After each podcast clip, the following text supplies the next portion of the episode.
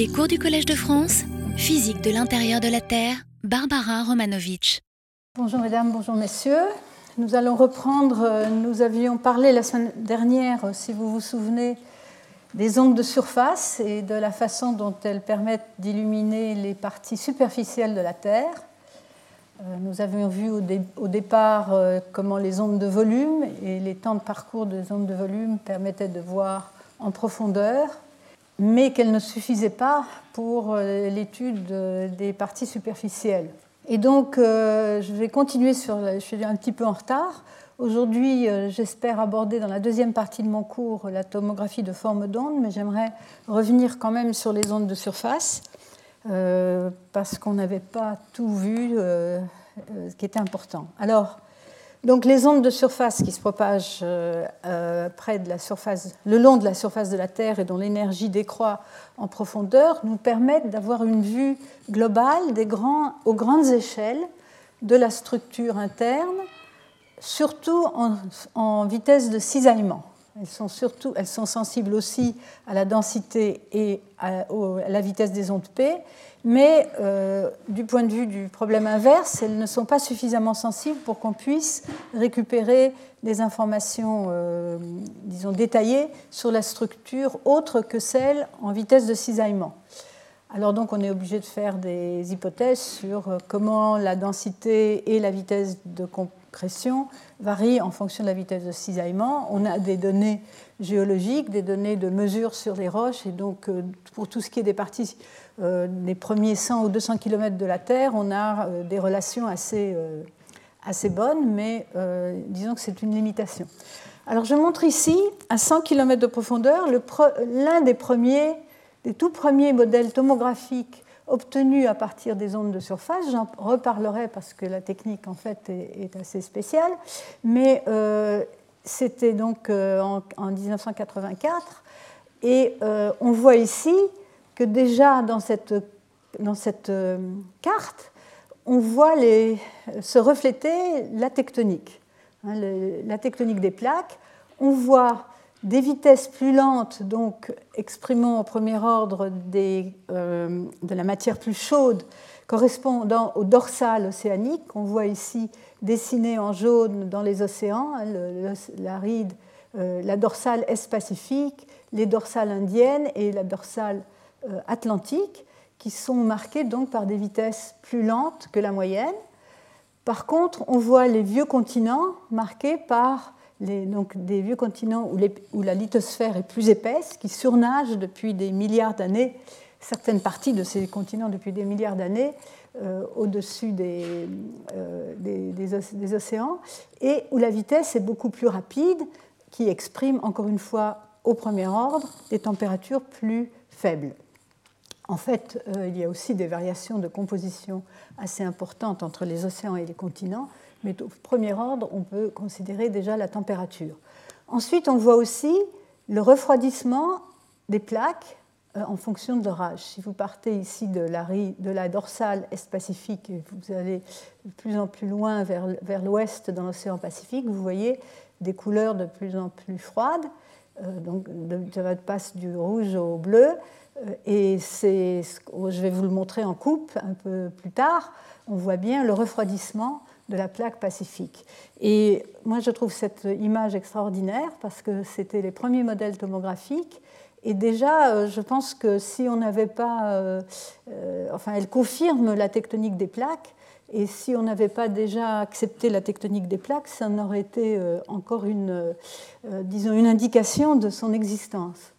On voit aussi dans les arcs euh, arrière-arcs ici, là où on a la subduction de la plaque pacifique, en particulier sous la plaque Eurasie, on voit l'effet du volcanisme, hein, donc encore des régions chaudes en arrière, la remontée du, magma ou de la sténosphère euh, euh, chaude derrière, donc derrière les plaques qui plongent. Alors de nos jours, on a des images plus, plus précises et j'ai pas la même, c'est pas la même représentation du point de vue de l'échelle des couleurs, mais euh, c'est pour vous donner une idée, on a plus de précision, on ne voit peut-être pas euh, très, très bien, mais les, les, régions lentes se sont plus focalisées, donc à la même profondeur autour des dorsales. Les noyaux des, continents sont mieux définis, etc. Mais en fait, cette image d'il y a plus de 30 ans, 35 ans, oui, je ne sais pas compter, euh, oui, 35 ans, euh, est, encore euh, vraiment fondamentalement, on, voit qu'il y a des grandes structures à l'intérieur de la Terre qui donc dominent, l'image. Alors voilà, donc bon. alors on peut reprendre. Hein, alors ici j'ai mis la carte de l'âge des fonds océaniques. On voit donc euh, de 0 million d'années hein, la nouvelle croûte, la nouvelle lithosphère qui se forme ici sur les dorsales et l'âge de plus en plus ancien donc euh, de la plaque océanique. Alors, euh, bon, déjà, on voit tout de suite, je l'ai déjà dit, je pense, qu'il n'y a pas de fond marin d'âge plus grand que 180 millions d'années, alors que sur les continents, vous avez des âges qui vont plus de 3 milliards d'années, et euh, si vous regardez les roches elles-mêmes et les, et les cristaux dans les roches, on va à plus de 4 milliards d'années d'âge. Mais dans les océans, on ne peut rien voir à plus de 180 millions d'années parce que la lithosphère océanique replonge dans le manteau, euh, donc au-delà de ces, ces âges d'environ 180 à 200 millions d'années. Mais on peut prendre un modèle tomographique obtenu comme ceci sans aucune euh, euh, euh, idée préconçue sur la,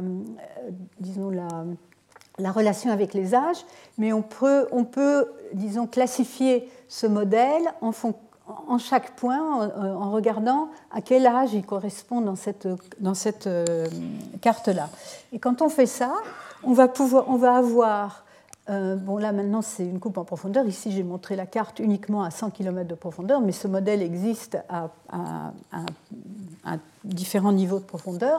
Donc quand on regarde en fonction de la profondeur, en tous les points, on regroupe tous les points d'un même âge, on va pouvoir regarder en moyenne quelle est la vitesse des ondes, euh, euh, la vitesse de cisaillement, hein, des ondes de cisaillement, en fonction de la profondeur et de l'âge. Hein. Donc ici, on a dans l'océan Pacifique euh, de 0 à 150 millions d'années, euh, et on voit euh, donc les vitesses lentes qui, s'étalent donc, et qui deviennent moins lentes.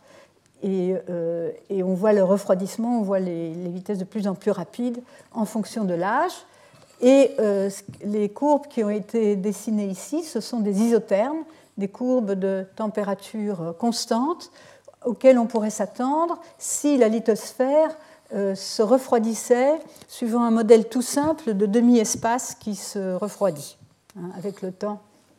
Et euh, on voit que les, vitesses sismiques euh, suivent ces courbes et disons que les, on peut définir, c'est une, une, définition qui, qui porte à controverse, euh, n'est pas complètement rigoureuse, que l'épaisseur de la lithosphère, qui peut correspondre, euh, unique, si on la définit uniquement à partir des ondes de surface, on ne peut pas la définir de manière très précise parce que les ondes de surface, euh, disons, moyennes, sur d'assez grandes profondeurs, mais elle correspond à peu près à un isotherme de 1200, 1200 degrés Celsius.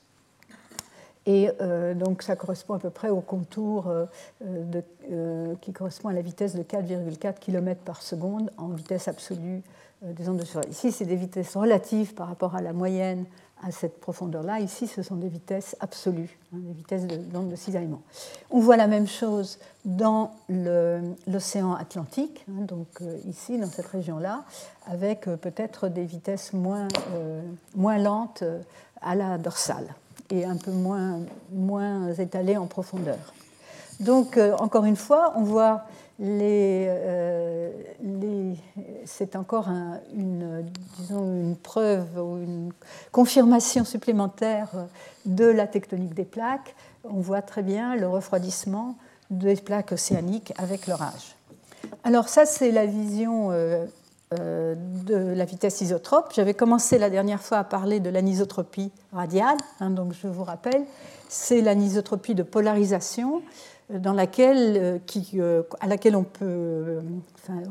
L'exemple le plus simple, c'est celui d'une structure en couche où, suivant la polarisation des ondes, suivant que les ondes sont polarisées verticalement ou horizontalement, et aussi suivant la direction de propagation, on va avoir des vitesses différentes dans, euh, perpendiculairement aux couches et parallèlement aux couches. Et un tel modèle a une symétrie à axe ici vertical, c'est le cas de l'anisotropie radiale à l'axe vertical, bien sûr l'axe peut être penché, mais dans le cas de la symétrie verticale, euh, on définit euh, du point de vue de l'élasticité, on décrit ce type de milieu avec cinq paramètres élastiques indépendants.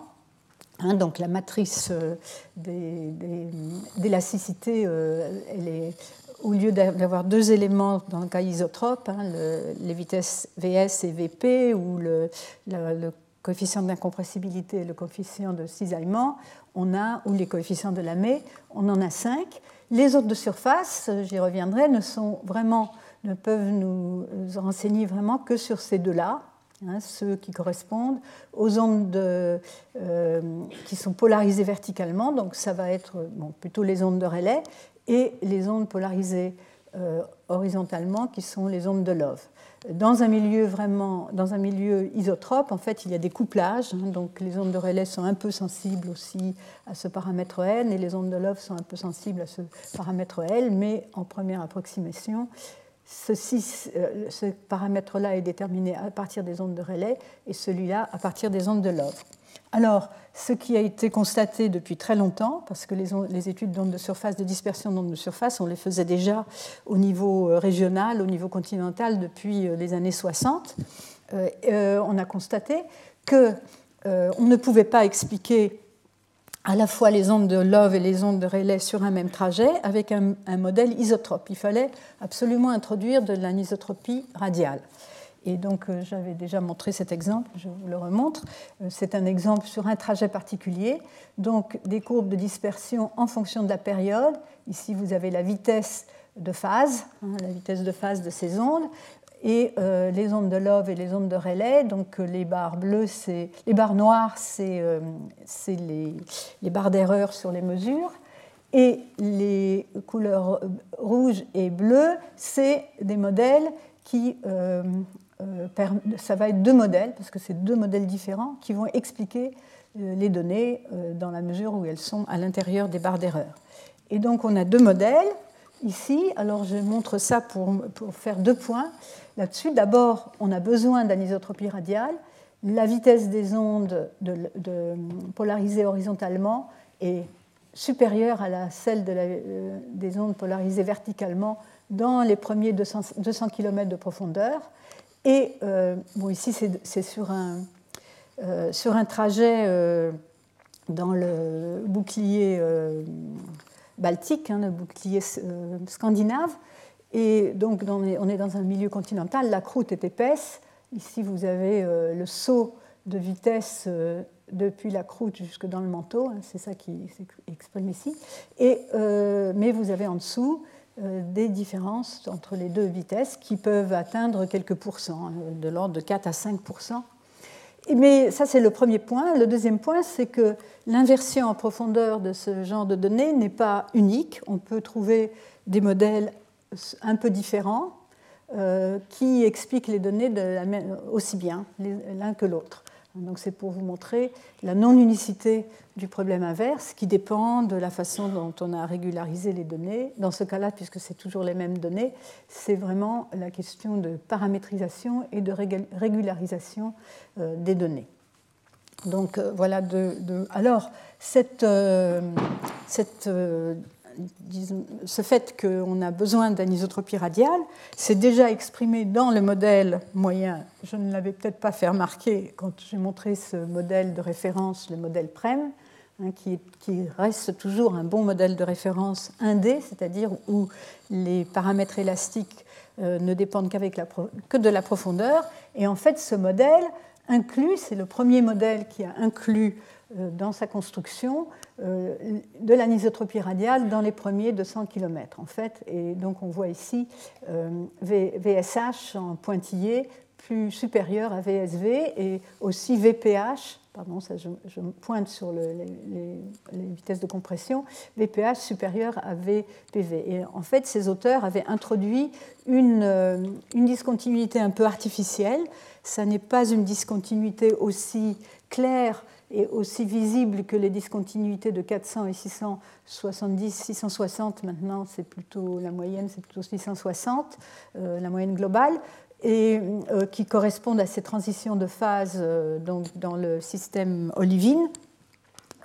Il y a bien une discontinuité autour de 200-220 km, mais elle n'est pas visible partout dans le monde. Donc, elle, du point de vue indé, elle, et, donc l'introduction de cette, de cette discontinuité dans ce modèle, c'était justement pour permettre d'avoir cette anisotropie radiale jusqu'à une certaine profondeur la profondeur jusqu'à laquelle on peut vraiment la, voir euh, par euh, donc les ondes de longue période, les ondes de surface.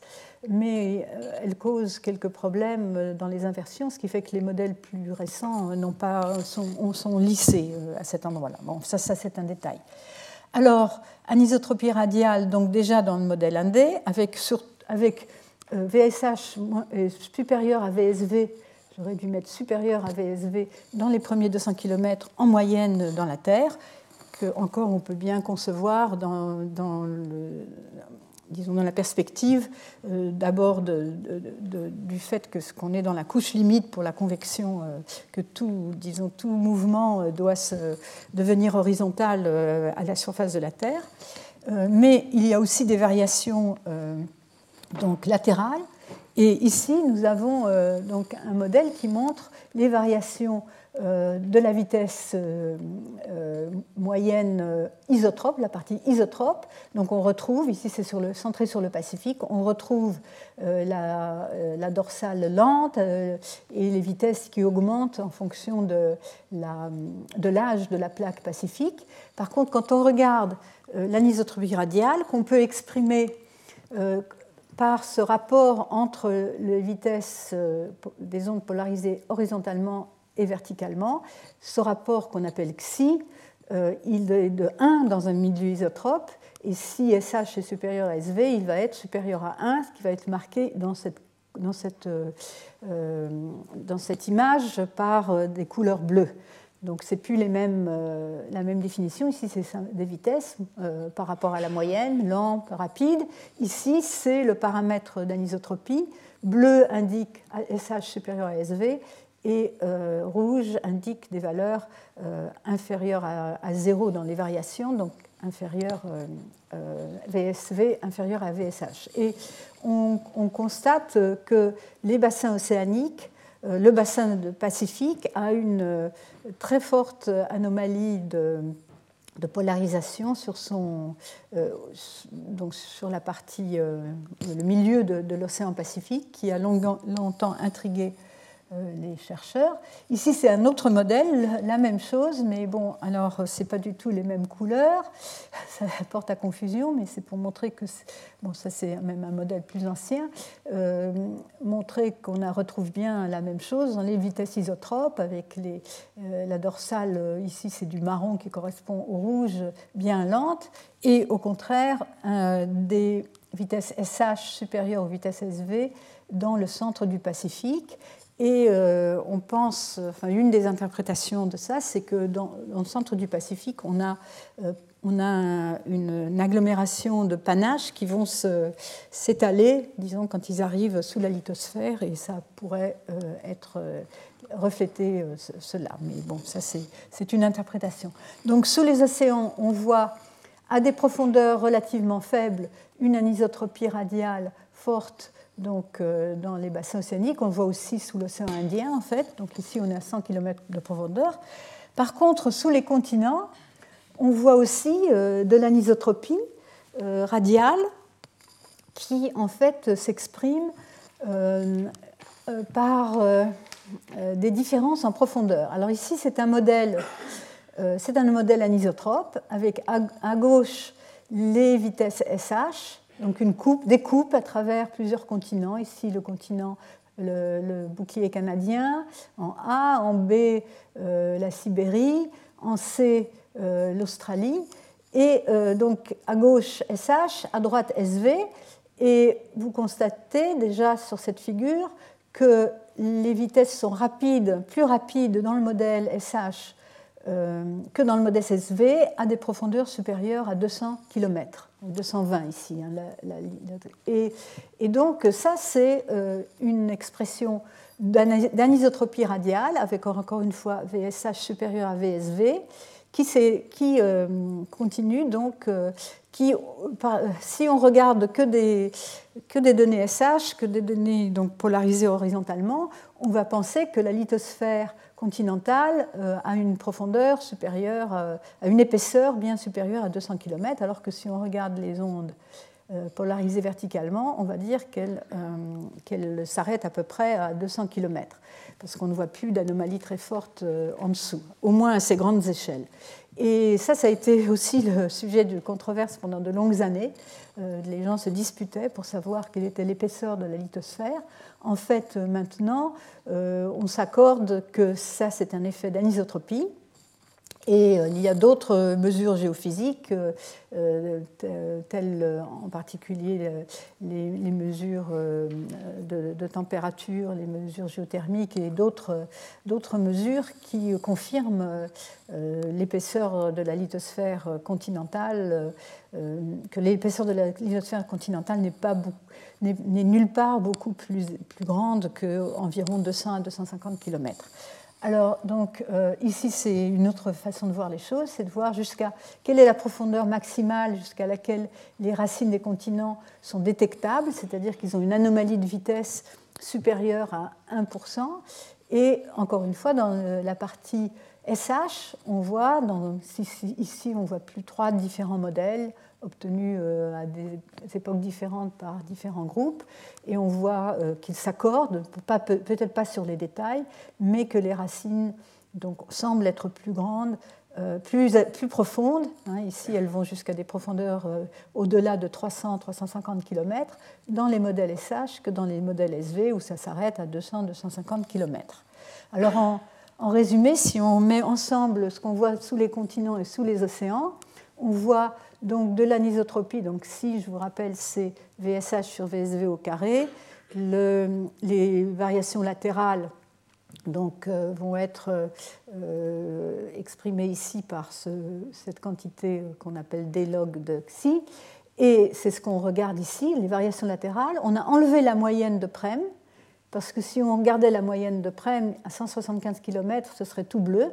Hein, puisque en moyenne on a VSH supérieur à VSV, et on voit apparaître donc les bassins océaniques ici à 175 km euh, avec euh, donc de l'anisotropie radiale.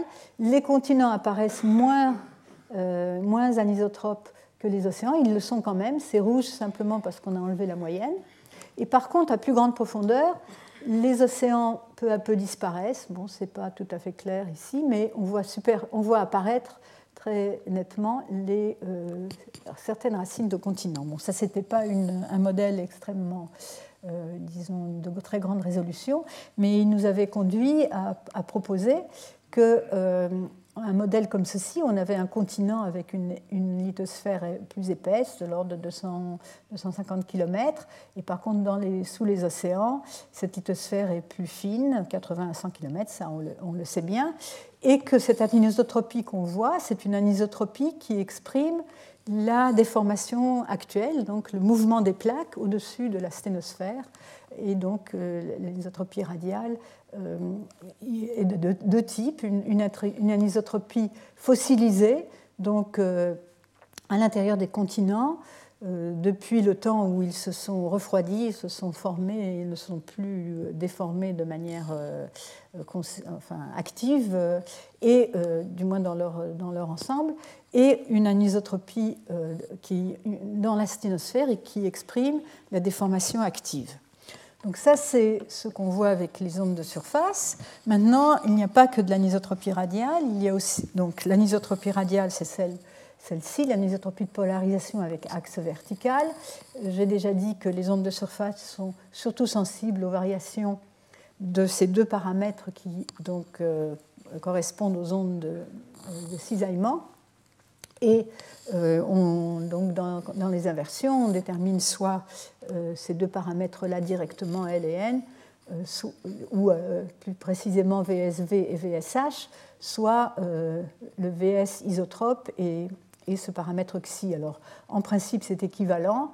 Euh, il y a quelques subtilités dans l'inversion qui font euh, que certains préfèrent euh, l'une ou l'autre, l'un ou l'autre formalisme.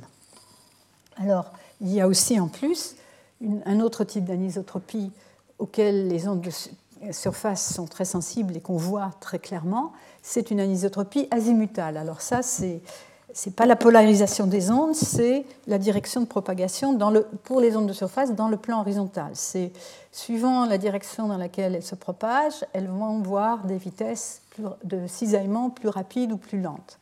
Et ça, ça s'exprime au premier ordre par euh, euh, une, une, expression de la vitesse euh, de ces ondes en fonction de ce qu'on appelle l'azimut, c'est-à-dire l'angle du trajet Hein, entre la source et la station. On est dans le plan horizontal ici.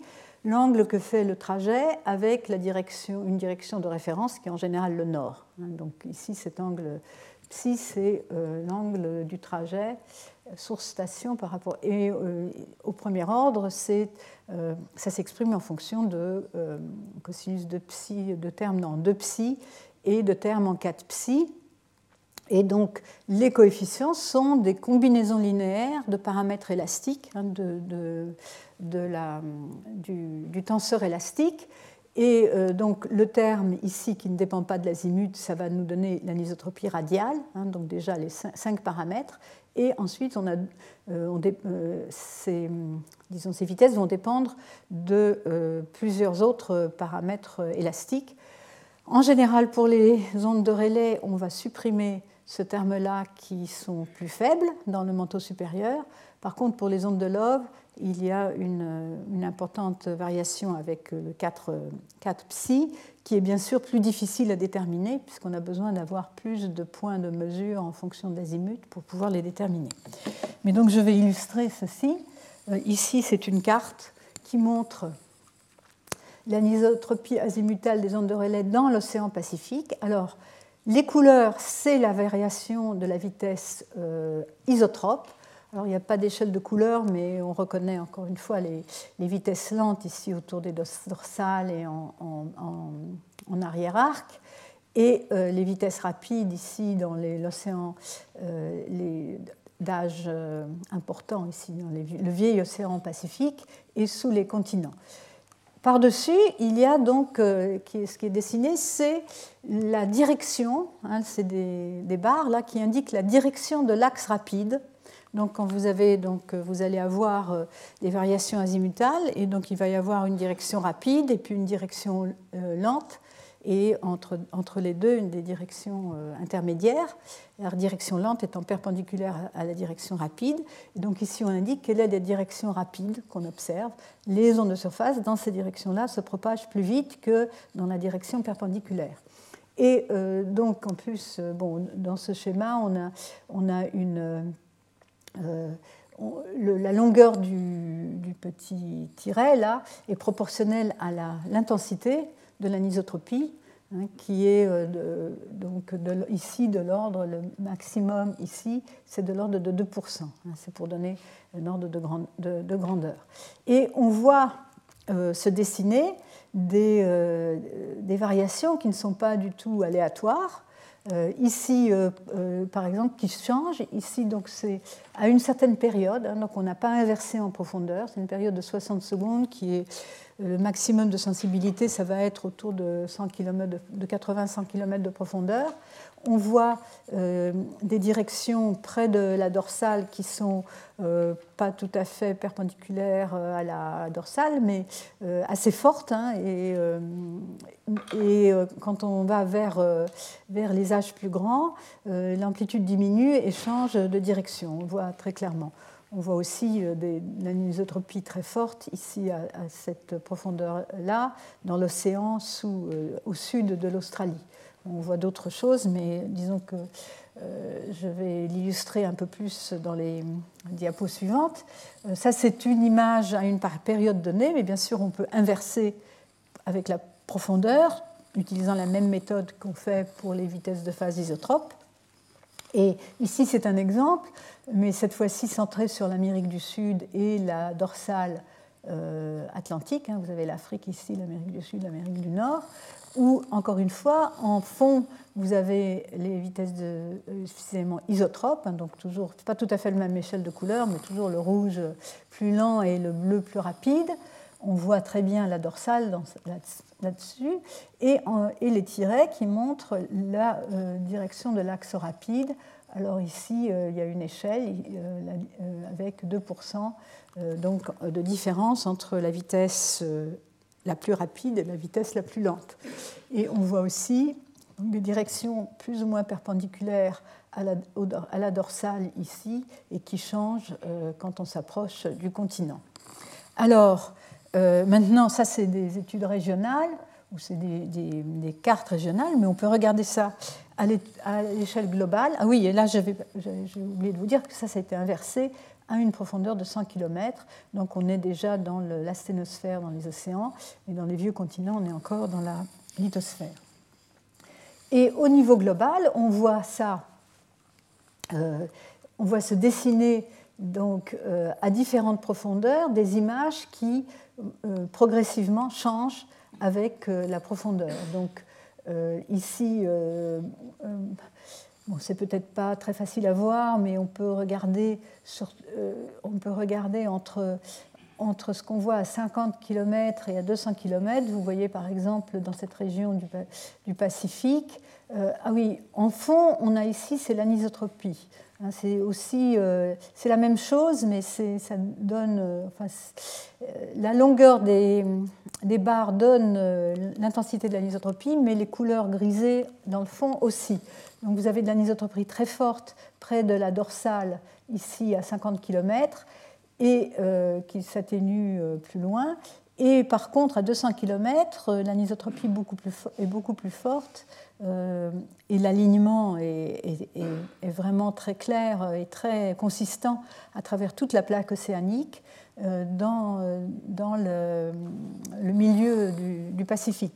Alors certains d'entre vous reconnaîtront ici cette direction qui est la direction du mouvement de la plaque pacifique, ainsi qu'ici les directions des autres plaques. Alors ça, bien sûr, on peut le, voir en, comparant euh, euh, l'anisotropie azimutale à différentes profondeurs, euh, ici 50 km et ici 150 km, avec les directions absolues des plaques à l'heure actuelle, données ici en bas, et euh, des plaques fossiles, euh, donc euh, autrefois, disons, alors je ne sais plus à exactement à quel âge ça correspond, mais en tout cas, on peut voir la correspondance entre ici, donc il y a, les âges de la plaque en fond, euh, et euh, les directions, euh, donc c'est les directions des plaques au moment de leur formation. Et quand on compare, on voit que cette carte-là correspond relativement bien aux directions qu'on voit dans l'anisotropie azimutale à faible profondeur, au moins dans les océans. Et par contre, à 150 km de profondeur, c'est encore plus clair.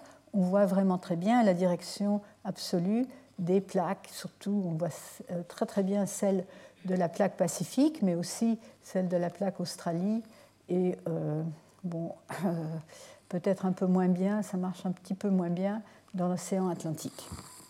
Alors tout ça, ça a été combiné et euh, on a ici superposé euh, l'axe donc rapide de l'anisotropie, donc la direction des vitesses les plus rapides dans l'anisotropie azimutale à 200 km de profondeur, qui sont indiquées alors en, bleu, hein, la tomographie c'est en bleu, et on a superposé euh, là-dessus un modèle de, euh, disons, euh, obtenir un modèle dynamique, donc de vitesse de plaque, et on voit, assez bien la correspondance certainement dans cette partie du monde.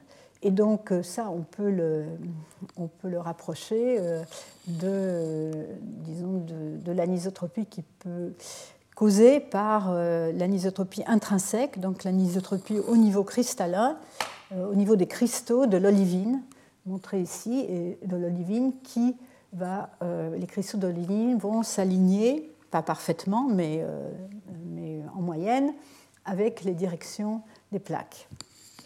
Donc voilà, donc ça c'est une, euh, encore une, disons, euh, un résultat à partir euh, global, à partir des ondes de surface. Mais plus récemment, hein, ça ce sont des articles, un des articles donc, qui, a été publié relativement récemment, celui-ci il y a cinq ans, mais il y en a d'autres aussi plus récents, qui ont montré, donc là, ce qu'ils ont fait ici, c'est qu'ils ont regardé en fonction de l'âge, Hein, donc là, je montre seulement pour l'océan Pacifique, mais on peut faire la même chose pour l'océan Atlantique euh, et l'océan Indien. Euh, en fonction de l'âge, la vitesse, euh, les vitesses donc, moyennes, donc ici c'est VSV qui est indiqué, ou pas, tout à fait la vitesse isotrope, mais donc avec les barres d'erreur hein, qui correspondent, on a fait la moyenne sur chaque tranche d'âge en fonction de l'âge de 0 à 180 millions d'années. Et euh, donc pour euh, ici la vitesse moyenne, euh, bon, VSV est proche de la vitesse isotrope, pas exactement, mais ces auteurs ont choisi de montrer celle-ci. Et d'autre part, la même chose pour l'anisotropie de polarisation et pour l'anisotropie de pour l'anisotropie azimutale. Alors ici, c'est deux modèles euh, un peu différents, mais bon, ce n'est pas très important. Et euh, ce qu'on voit, alors il y a aussi les isothermes, hein, donc euh, calcul de refroidissement des plaques sous l'hypothèse d'un demi-espace qui se refroidit. Et on voit que les vitesses moyennes correspondent à peu près toujours à cet isotherme de 1200 degrés. L'anisotropie azimutale euh, semble aussi euh, suivre cette, euh, cet isotherme, au moins jusqu'à des âges de 120 millions d'années. Et par contre, par contre, l'anisotropie polarisation, à part dans les océans, la partie très jeune de l'océan, elle, est saturée, elle sature à environ 80 km de profondeur. Donc apparemment, elle, elle reflète euh, d'autres, euh, quelque chose de différent de ce qui est ici représenté et qui est interprété en termes d'épaississement de, la lithosphère, de limite, disons, euh, entre la lithosphère et la sténosphère. Et donc, les interprétations ont été proposées récemment, et donc, en particulier, je voulais montrer ce, dessin assez intéressant qui propose qu'en fait, ce que voit l'anisotropie radiale, c'est une limite ici vers 60 ou 80 km de profondeur qui en fait euh, n'est pas euh, la, limite entre la lithosphère et la sténosphère au point de vue, mécanique euh, et thermique, mais une limite au-dessus de laquelle il n'y a pas de fusion partielle ou, dans, le, dans, le manteau une, donc une, limite euh, à la, euh, à la, mobilité euh, des, disons des, particules en fusion, en fusion partielle. par contre, donc l'épaisseur, disons l'anisotropie azimutale et euh, euh, donc, euh, est observée sous la, base de la lithosphère elle-même, de la lithosphère mécanique. Donc ça, c'est c'est une, une, interprétation, mais qui, qui réconcilie certaines observations qui, il y a d'autres observations sismiques montrant des une discontinuité vers 80 km de profondeur profondeur assez constante qui pourrait effectivement euh, être en accord avec ce qu'on voit avec l'anisotropie radiale. Donc ça, c'est des, hypothèses qui doivent être euh, confirmées, mais qui montrent euh, qu'il y a certains aspects intéressants, du moins à, à, creuser un peu plus sur le comportement euh, des matériaux et en particulier euh, une discussion sur euh, est-ce qu'il y a de la fusion partielle, quelle est l'étendue de la fusion partielle dans le manteau supérieur de la Terre. Alors donc j'ai parlé des, des ondes de surface, donc le mode fondamental des ondes de surface qui nous permet de voir jusque vers 200 km de profondeur, de, euh, de, ressortir des caractéristiques assez euh, de grande échelle, disons, à l'intérieur de, la Terre, sur la lithosphère et sur la limite entre la lithosphère et la sténosphère. Mais euh, pour voir plus profond, il faut y rajouter les harmoniques d'ondes de surface. Alors c'est aussi des ondes de surface, mais euh, c'est dans les enregistrements, vous avez le mode fondamental. Ici, euh, donc, euh, bon, ça c'est observé, calculé, j'en reparlerai plus tard. Vous avez le, premier train des ondes de relais, hein, de la source à la station, et celui qui a fait le tour par l'autre côté. Très important aussi parce qu'il permet d'échantillonner des régions d'océan qui ne sont pas échantillonnables autrement, surtout dans l'hémisphère sud donc on a besoin des deux. Mais euh, en avant, vous avez euh, de l'énergie, ici donc des sismogrammes filtrés à des très longues périodes, supérieures à 60 secondes, qui correspondent, si on regardait à plus courte période, on verrait arriver des ondes successives, des ondes de volume successives, mais tout ensemble, elles interfèrent pour donner des harmoniques d'ondes de surface. Et euh, donc ces harmoniques, je, vous, ai déjà passé ce film, mais je l'aime bien. Vous voyez ici, c'est pour des ondes de Love, on a le sismogramme complet, euh, filtré euh, à 100, euh, entre 2 mHz et 5 mHz. Hein, donc 5 mHz, c'est 200 secondes, hein, donc c'est des très longues périodes. Vous voyez dans ce sismogramme complet qui est un sismogramme synthétique par sommation de modes. Vous voyez les différentes arrivées d'énergie. Vous avez d'abord le mode fondamental, donc encore une fois R1, R2. Ensuite, vous avez celui qui va dans la même direction que R1, mais qui fait un tour de plus euh, sur la Terre, et, celui qui va dans le même sens que R2, mais qui fait un tour de plus, et donc on l'appelle R4. Donc vous avez ces, modes fondamentaux. Et euh, vous avez entre les deux, vous avez les harmoniques Hein, donc des ondes de surface, c'est comme les harmoniques d'une corde qui est fixée à debout hein, ou, en musique, hein, les cordes, d'un instrument. Et euh, on, va, on, va, voir comment, euh, en faisant la somme des modes successifs, on va pouvoir reconstituer ce sismogramme complet. Donc là, vous avez les modes, alors euh, les fréquences des modes en fonction du temps, en fonction de la fréquence, non, de l'ordre angulaire, pardon, et de la fréquence. Ça, c'est le mode fondamental. Donc, on va ajouter ces modes successivement et on va voir apparaître, euh, en les sommant, l'énergie va se concentrer dans le temps pour donner le mode fondamental. Alors, je vais essayer de le faire euh, euh, tranquillement. Donc, vous voyez, on ajoute, on ajoute, on ajoute, et on voit se former de plus en plus les, et là, je vais l'arrêter là. Ah, ça a marché. Donc vous voyez, là, on a déjà sommé tous les modes dans cette bande de fréquence, ou presque, il en manque deux, euh, du mode fondamental, et on récupère les ondes de relais. Donc il y a équivalence, si vous voulez, entre les modes stationnaires et les modes progressifs.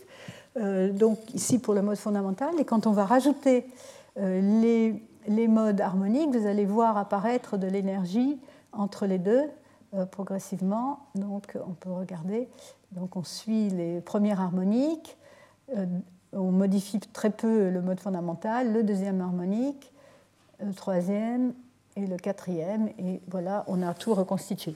Donc voilà, ces harmoniques, on les observe comme ça.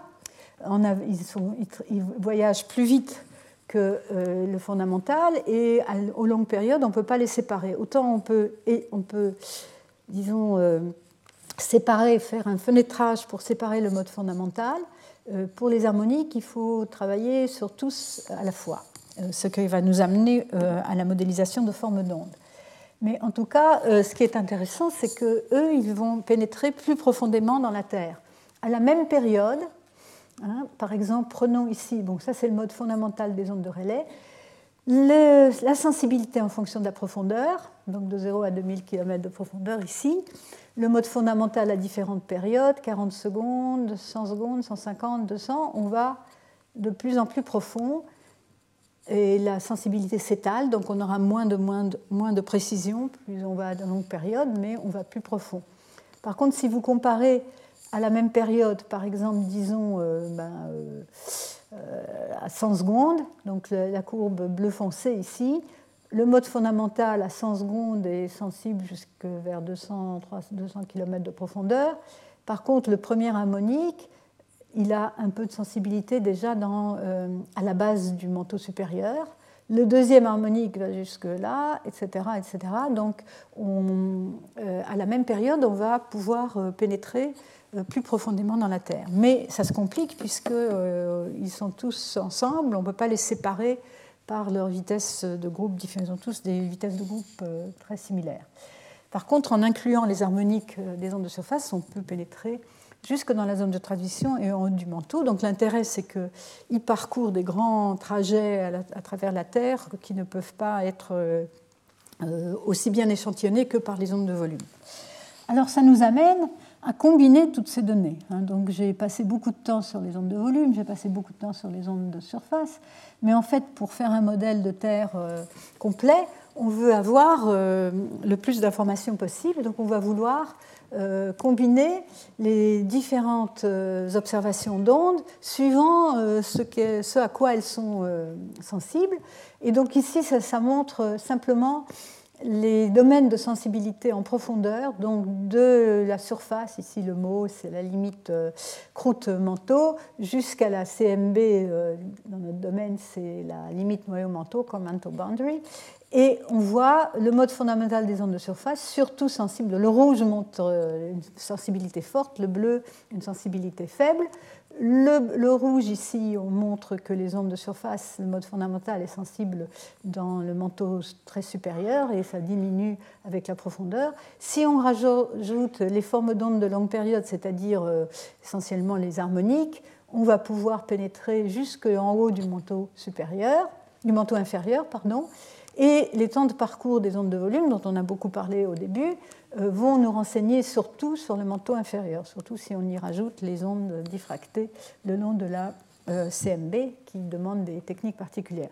Et donc si on peut rassembler toutes ces données, on va avoir une euh, résolution meilleure dans, à toutes les profondeurs. Donc ici c'est donc un peu, plus en détail, ça c'est la même la même figure, mais euh, montrée, euh, tournée de 90 degrés. Euh, donc, montrant encore que quand on rajoute toutes les données, on a une bonne. Et là, c'est un peu plus détaillé, hein, avec les ondes de Love, les ondes de relais, des différentes variables, pas du tout sensibles au manteau inférieur. Ici, les ce, que ces auteurs appellent les modes du manteau, et donc c'est surtout des, des formes d'ondes euh, qui contiennent les harmoniques, qui permettent de descendre jusqu'à, suivant lesquelles, les périodes auxquelles on les, on les prend, etc., euh, vont nous amener jusqu'à milieu du manteau inférieur, et euh, les ondes de volume, différents types d'ondes de volume, hein, donc les ondes S, les ondes SS, etc., vont nous renseigner sur, euh, euh, avec différentes sensibilités dans, euh, au manteau inférieur. Alors par contre, ça c'est pour les vitesses de cisaillement. Et par contre, pour l'anisotropie, donc l'anisotropie radiale, vous voyez que c'est pareil, mais avec beaucoup moins de sensibilité, un, peu moins de sensibilité en moyenne donc, euh, parce que de toute façon, euh, on est moins sensible à l'anisotropie qu'on est à la vitesse moyenne isotrope.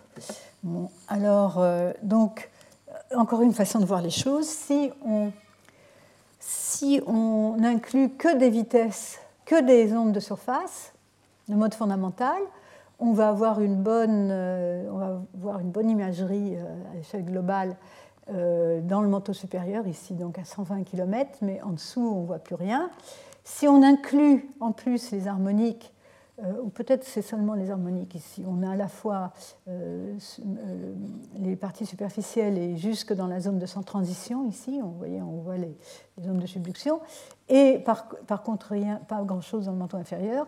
Et pour avoir un, quelques résolutions dans le manteau inférieur jusqu'en bas, il faut avoir des ondes de volume. Donc ici, elles sont pas très, nous renseignent un peu sur plus de détails dans ces régions-là, mais c'est surtout dans le manteau inférieur qu'on les voit. Donc je vais en reparler. Alors pour donner un exemple, je vais donner un exemple nos modèles, euh, simplement, alors je ne vais pas y passer beaucoup de temps, mais euh, comment est construit un modèle global. Ici, dans le, dans le cas où euh, c'est un modèle qui est utilisé fréquemment, un modèle donc, à trois dimensions du manteau global, qui est encore aujourd'hui utilisé fréquemment, mais qui a été construit avec des méthodes classiques de dispersion et de, de, de, de théorie des raies, etc. Et euh, donc, euh, qu'est-ce qui intervient là-dedans? La paramétrisation. Alors, la paramétrisation latérale du, du modèle, c'est les harmoniques sphériques jusqu'à un ordre de 40. Euh, et après, alors, je n'ai pas beaucoup parlé de ça, mais dans toutes ces modélisations, il faut faire des corrections pour la croûte. La croûte est très hétérogène. On ne peut pas la déterminer très bien par ces méthodes d'inversion-là. il faut il faut faire des corrections. Euh, enfin, les, sismologues font des corrections dans des modèles de croûte euh, euh, déterminés indépendamment avec des données proches de la surface. Et ils font des corrections approximatives de l'effet de la croûte sur les ondes de surface, surtout, mais aussi les ondes de volume, pour avoir accès à, à la structure plus profonde. C'est très important. Si on ne fait pas ces corrections, on a la croûte qui déteint dans les modèles du manteau. Et donc, ils ont utilisé des modèles de, des, données de vitesse de phase. Alors, c'est pour deux modes fondamentaux et des, des, harmoniques. Vous voyez le nombre de trajets ici, c'est très impressionnant, 18 hein, millions, etc., euh, presque un million d'harmoniques. Euh, sur les, arcs directs et sur les arcs euh, plus euh, majeurs, comme on dit, donc qui passent par l'antipode. donc une bonne couverture du côté des, des, ondes de surface et des harmoniques. Et en plus, donc, toutes ces différentes ondes, les ondes S, les ondes SS, donc, qui se qui se réfléchissent sur la surface de la Terre plusieurs fois, les ondes qui pénètrent dans le noyau, euh, les ondes réfléchies à la limite euh, noyau-manteau, certaines euh, qu'on peut bien séparer dans les sismogrammes. Et en plus, ils ont ajouté aussi des données de fréquence de mode propre. J'en ai pas beaucoup parlé, mais ça donne aussi quelques renseignements sur les, disons les, variations latérales à très grande longueur d'onde. Et donc, simplement pour montrer là aussi, il y a encore autre chose, pas seulement la paramétrisation, la quantité de données incluses, mais aussi la régularisation. Et ces auteurs ont eu l'honnêteté, dans leur article, de montrer plusieurs versions de leur modèle avec des paramètres de régularisation différents. Et alors après, on peut choisir, et c'est un peu euh, subjectif. Donc ici, euh, bon, ce paramètre-là, c'est un paramètre de régularisation, peu importe ce qu'il euh, sa définition précise, euh, ce qu'il faut voir, c'est que quand on va de droite à gauche, on a des modèles euh, qui, qui donc, atténuent de moins en moins les, les, variations latérales. Et donc le modèle, vous voyez, devient de plus en plus, disons, de plus en plus de détails, mais alors que ce modèle-là est très lisse, donc ce modèle-là est sans doute trop lisse, c'est-à-dire qu'on n'apprend pas grand-chose de nouveau par rapport à ce qu'on savait déjà. Par contre, euh, celui-ci, euh, on peut commencer à se demander si tous ces points-là sont vraiment bien résolus ou est-ce que euh, la régulation n'a pas été assez forte et donc finalement on arrive à, un moyen milieu pour, disons, publier le modèle final. Mais en fin de compte, donc tous ces modèles, alors ça c'est un modèle particulier, mais Beaucoup de groupes ont développé des modèles euh, donc, globaux à partir euh, des, ondes sensibles à la vitesse de cisaillement. Alors là, je montre simplement la partie isotrope. Et euh, tous retrouvent, il y a quand même des grandes échelles qu'on retrouve partout, ils sont tous d'accord, pas dans les détails, mais pour dire que dans les premiers 200 km de la Terre, on voit la tectonique, hein, j'en ai déjà parlé. Dans le milieu, euh, on perd cette, ce signal et je vais montrer une carte plus précise après. On voit un peu les effets de la subduction. Et à la base du manteau, on voit une structure complètement différente. Alors je vais en parler encore un tout petit peu de ça. Donc ça, c'est pour les vitesses euh, de cisaillement en moyenne, euh, donc isotropes. Il y a quand même à grande échelle un accord euh, entre les modèles qui ont utilisé des données différentes, des régularisations différentes, euh, des paramétrisations différentes. Euh, donc il ressort quand même des, des, structures à grande échelle qui sont bien, bien disons, robustes. Par contre, pour ce qui est de l'anisotropie radiale, en fait, on a, on a en moyenne, ça c'est la moyenne de ce paramètre xi, donc VSH sur VSV au carré, en moyenne, euh, en fonction de la profondeur, suivant les différents modèles, on sait qu'il y en a beaucoup, euh, donc plus de l'ordre de 5% près de la surface de la Terre, mais à la limite noyau-manteau, ça c'est en fonction du rayon plutôt que de la profondeur. Euh, certains modèles, en fait c'est confirmé par des études locales, montrent qu'à la base du manteau, on a aussi de l'anisotropie radiale, on peut aussi le comprendre parce qu'on c'est l'autre couche limite à la base du manteau, hein, entre le manteau, ici la surface et le manteau, et ici le, euh, manteau rocheux et le noyau euh, liquide. Mais au-delà, les modèles de tomographie euh, donc, avec anisotropie radiale, ça c'est un article de revue auquel j'avais participé il n'y a pas si longtemps que ça, et donc c'est l'état actuel de, de l'art. Et vous voyez qu'il y a quand même euh, entre les modèles des différents groupes des différences considérables, même dans les grandes longueurs d'onde. Euh, il y a peut-être quelques accords pour dire que, par exemple, entre ce modèle-ci et ce modèle-là, ça c'est un modèle de, mon équipe, ça c'est un modèle de l'équipe de Harvard, avec de l'anisotropie radiale VSH euh, supérieur à VSV. J'aurais dû mettre une échelle, excusez-moi, ça c'est en bleu VSH supérieur à VSV euh, autour. Donc ça c'est à 2000, 2800 km de profondeur, hein, donc on regarde ici dans cette région-là, et euh, plutôt au centre des VSV supérieurs à VSH. Alors ça c'est confirmé par des études locales, par exemple, regardant les ondes diffractées et les différences euh, de temps de parcours entre les ondes diffractées polarisées horizontalement et polarisées verticalement. Mais euh, bon, il y a suffisamment de différences pour euh, ne pas vraiment pouvoir conclure encore du point de vue tomographique sur ces modèles. C'est vraiment difficile à résoudre. Alors, pour conclure cette partie, je, je vais faire refaire simplement euh, donc, euh, un, peu un rappel de ce que nous a appris la tomographie classique en rassemblant tout ce genre de données euh, sous des hypothèses toutes simples de, de théorie des raies, donc aussi bien pour les ondes de surface que pour les ondes de volume. donc à 100 km de profondeur, on voit la tectonique. À 600 km de profondeur, on voit on a perdu ça, donc ça c'est la base de la, de même plus haut, hein, mais euh, ici montré à 600 km de profondeur, on voit les zones de subduction qu'on confirme avec les modèles de, euh, de, temps de propagation des ondes de volume que je vous avais montré euh, tout à fait au début.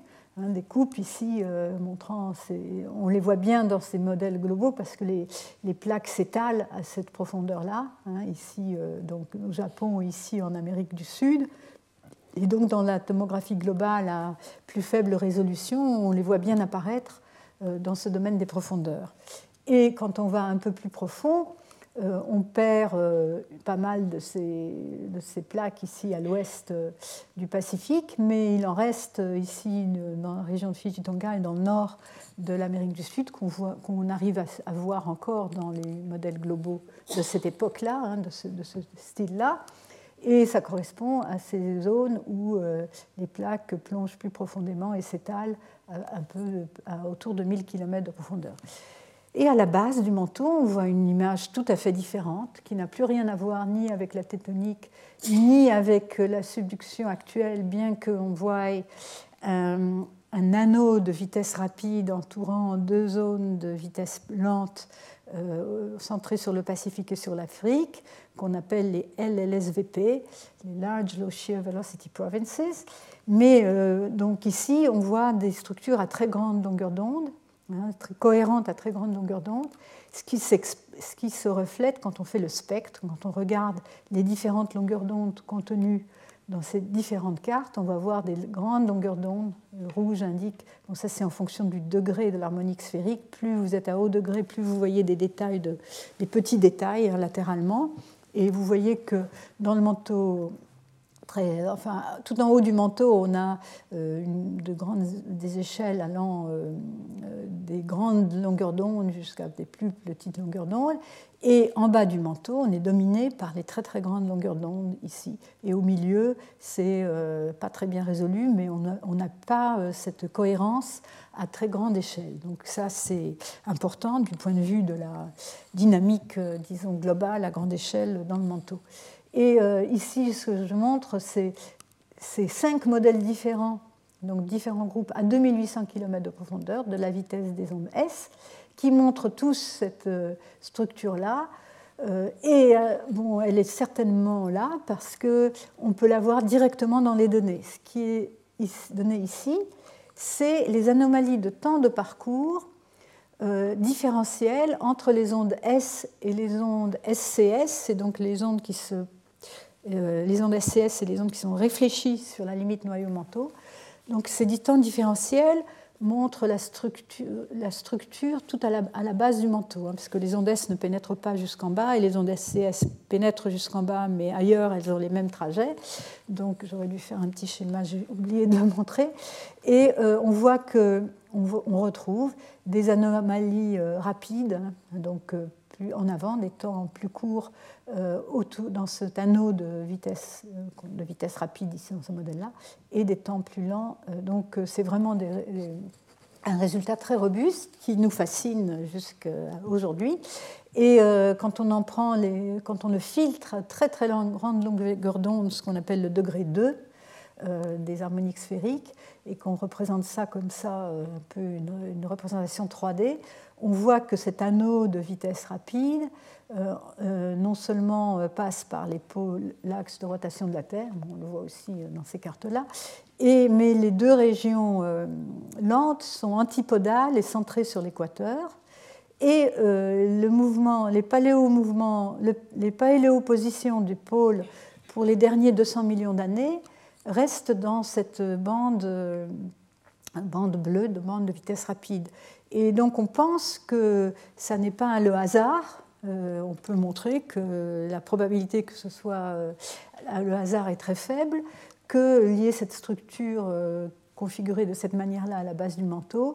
Et actuellement, on se demande si c'est si la subduction qui contrôle euh, disons, la dynamique dans le manteau inférieur et qui positionne les, les, vitesses lentes ici euh, dans ces positions-là, ou si au contraire ces zones euh, antipodales, disons, apportent des contraintes sur des forcent la convection et les zones de subduction à tomber euh, les, plaques de sublimation tombaient euh, dans cette zone particulière.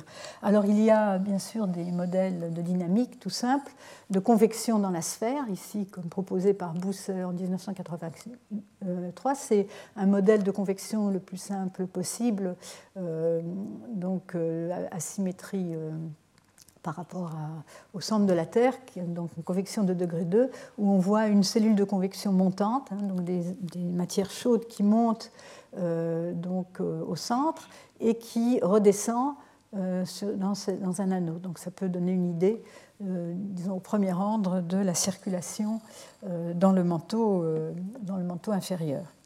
Mais ces zones-là, elles ont donc ces LLSVP, c'est un nom euh, horrible, mais c'est comme ça euh, pour l'instant. Elles ont des propriétés, d'autres propriétés fascinantes. Par exemple, je n'en ai pas parlé, mais il n'y a pas seulement, on n'a pas seulement une image en VS, donc ça c'est un modèle assez ancien, pas très résolu, mais encore une fois on les, on les distingue quand même pas trop mal.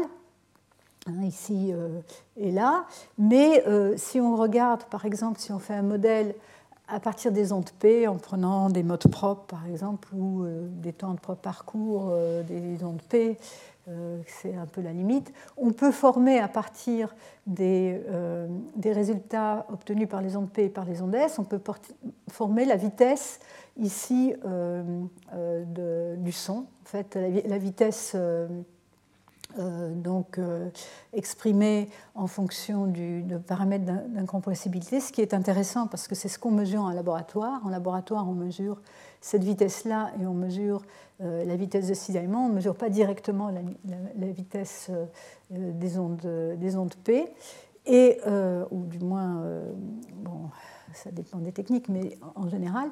Et euh, on voit que euh, les cartes qui ont été déterminées de ces vitesses-là montrent euh, une image inverse, où vous avez une vitesse VC supérieure aussi au centre du Pacifique et sous l'Afrique que dans la bande autour. Et ça, c'est difficile à expliquer par des effets, par une source d'hétérogénéité qui serait uniquement d'ordre thermique.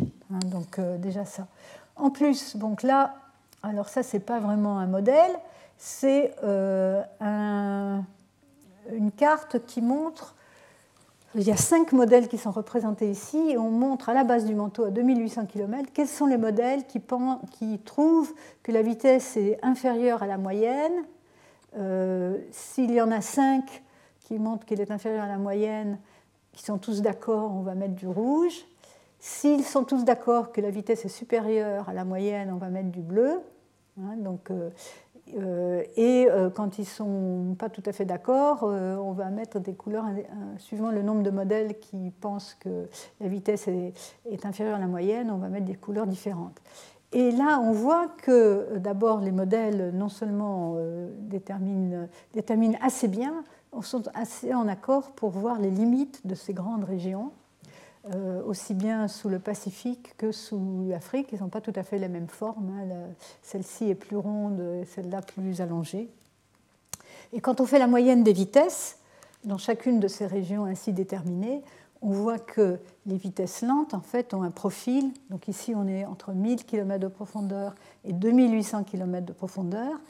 Et la vitesse lente a un profil qui où les vitesses s'atténuent de plus en plus, deviennent de plus en plus lentes, plus on s'approche de la limite noyau-manteau, alors que les vitesses plus rapides euh, donc, euh, euh, se comportent plus comme la moyenne globale. Et donc ça, c'est aussi une indication sur, disons, des, un peu une indication qu'il se passe quelque chose à l'intérieur de ces régions qui est disons, un peu spécial. Et en plus, il y a euh, certainement, euh, donc, il y a aussi donc, euh, des observations, cette fois-ci, mais pas par tomographie, mais par modélisation directe des, des, observations des sismogrammes. il y a donc l'observation que à l'extérieur des. Donc ici, vous avez donc c'est cette région au sud de l'Afrique et qui va dans, euh, euh, l'océan Indien. Euh, on la retrouve ici dans le fond, c'est un modèle tomographique particulier cette fois-ci, avec ses limites marquées en marron. On a des trajets, c'est des ondes diffractées de la limite noyau-manteau qui plongent depuis les ondes Fiji ici et qui se diffractent sur la, zone jaune, c'est là où elles sont diffractées le long de la, limite noyau-manteau, puis remontent ici dans, un réseau euh, de stations au sud de l'Afrique. Et on constate que pour les trajets qui sont à l'extérieur de la LLSVP africaine, donc celle-ci, on a un mouvement de particules de ces ondes, de, euh, ces ondes diffractées qui est euh, elliptique. Donc ça c'est un mouvement de particules, c'est comment on suit les deux composantes horizontales, laquelle est plus grande et ou plus petite en fonction du temps. Hein. Donc les couleurs ici, c'est le temps. Je ne sais pas si ça commence ici. Je pense que ça commence ici. Je ne sais plus où ça finit, où ça commence, mais disons que ça montre en fonction du temps. Et on a un mouvement elliptique. Par contre, dès qu'on rentre à l'intérieur de la LSVP, dès qu'on passe cette limite-là, on a un mouvement particulier linéaire qui est ce à quoi on s'attend dans un milieu isotrope. Et ça, c'est une marque très forte de la présence d'anisotropie anisotropie radiale au premier ordre. Donc, donc et, et, ça a été, disons, il y a beaucoup d'études qui montrent qu'en fait, dans toutes ces régions-là, à l'extérieur des LLSVP, on a de l'anisotropie radiale avec en plus SH, VSH supérieur à VSV, la vitesse euh, des ondes polarisées. SH est supérieure à la vitesse des ondes polarisées SV. Les ondes diffractées, c'est un peu comme des ondes de surface à la limite noyau-manteau. Bon, ce n'est pas tout à fait la même chose, mais elles sont aussi dispersives, etc. Et euh, donc, et la raison pour laquelle on pourrait avoir ça, c'est que ces régions-là sont des régions plus froides, hein, comme le montre le modèle tomographique euh, montré en fond, que les régions à l'intérieur. Et euh, on a découvert en 2004 qu'il euh, y avait une transition de phase dans, le, dans la perovskite, donc la perovskite de magnésium qu'on appelle maintenant bridgemanite, qui se peut se passer, qui pourrait se, très bien se passer dans les régions froides euh, à quelques centaines de kilomètres, 100 ou 200 km euh, au-dessus de la limite noyau-manteau. Or, la post-perovskite, donc ici j'ai montré un, schéma, donc ça c'est euh, cette transition de phase, donc en fonction de la pression et de la température, vous avez la perovskite, ici donc aux plus faibles pressions et aux plus faibles pressions. Et quand vous montez en pression, donc vous allez ici vers la limite noyau-manteau, vous pouvez euh, changer donc, euh, de phase entre la perovskite et la post-perovskite. Euh, si vous comparez ça à la température dans le manteau, donc le géotherme, si vous êtes dans une région froide, vous allez pouvoir traverser cette transition de phase, alors que si vous êtes dans une région chaude, vous n'allez pas la voir. Et, ce qui est important, c'est que la, la est beaucoup plus anisotrope les cristaux de post-perovskite sont beaucoup plus anisotropes que ceux de la perovskite, de la bridge manite, donc c'est le, silicate de magnésium euh, phase stable dans le manteau inférieur, et ce qui pourrait euh, expliquer la, euh, cette, anisotropie qu'on voit très bien donc, dans les régions extérieures au LLSVP. Par contre, à l'intérieur, on voit l'inverse qui pourrait. Et on voit aussi des bords, les bords très forts. C'est-à-dire ici, on a, euh, des, en fonction de la distance sur ce trajet particulier, entre un séisme et le même réseau euh, en Afrique du Sud, on voit en fonction de la distance épicentrale, on passe des ondes S aux, ondes S diffractées, ici entre 93 et 110 degrés euh, d'arc. On voit l'onde S, diffractée qui tout à coup saute euh, devient beaucoup plus lente. Hein, son temps d'arrivée, son temps de parcours est plus long.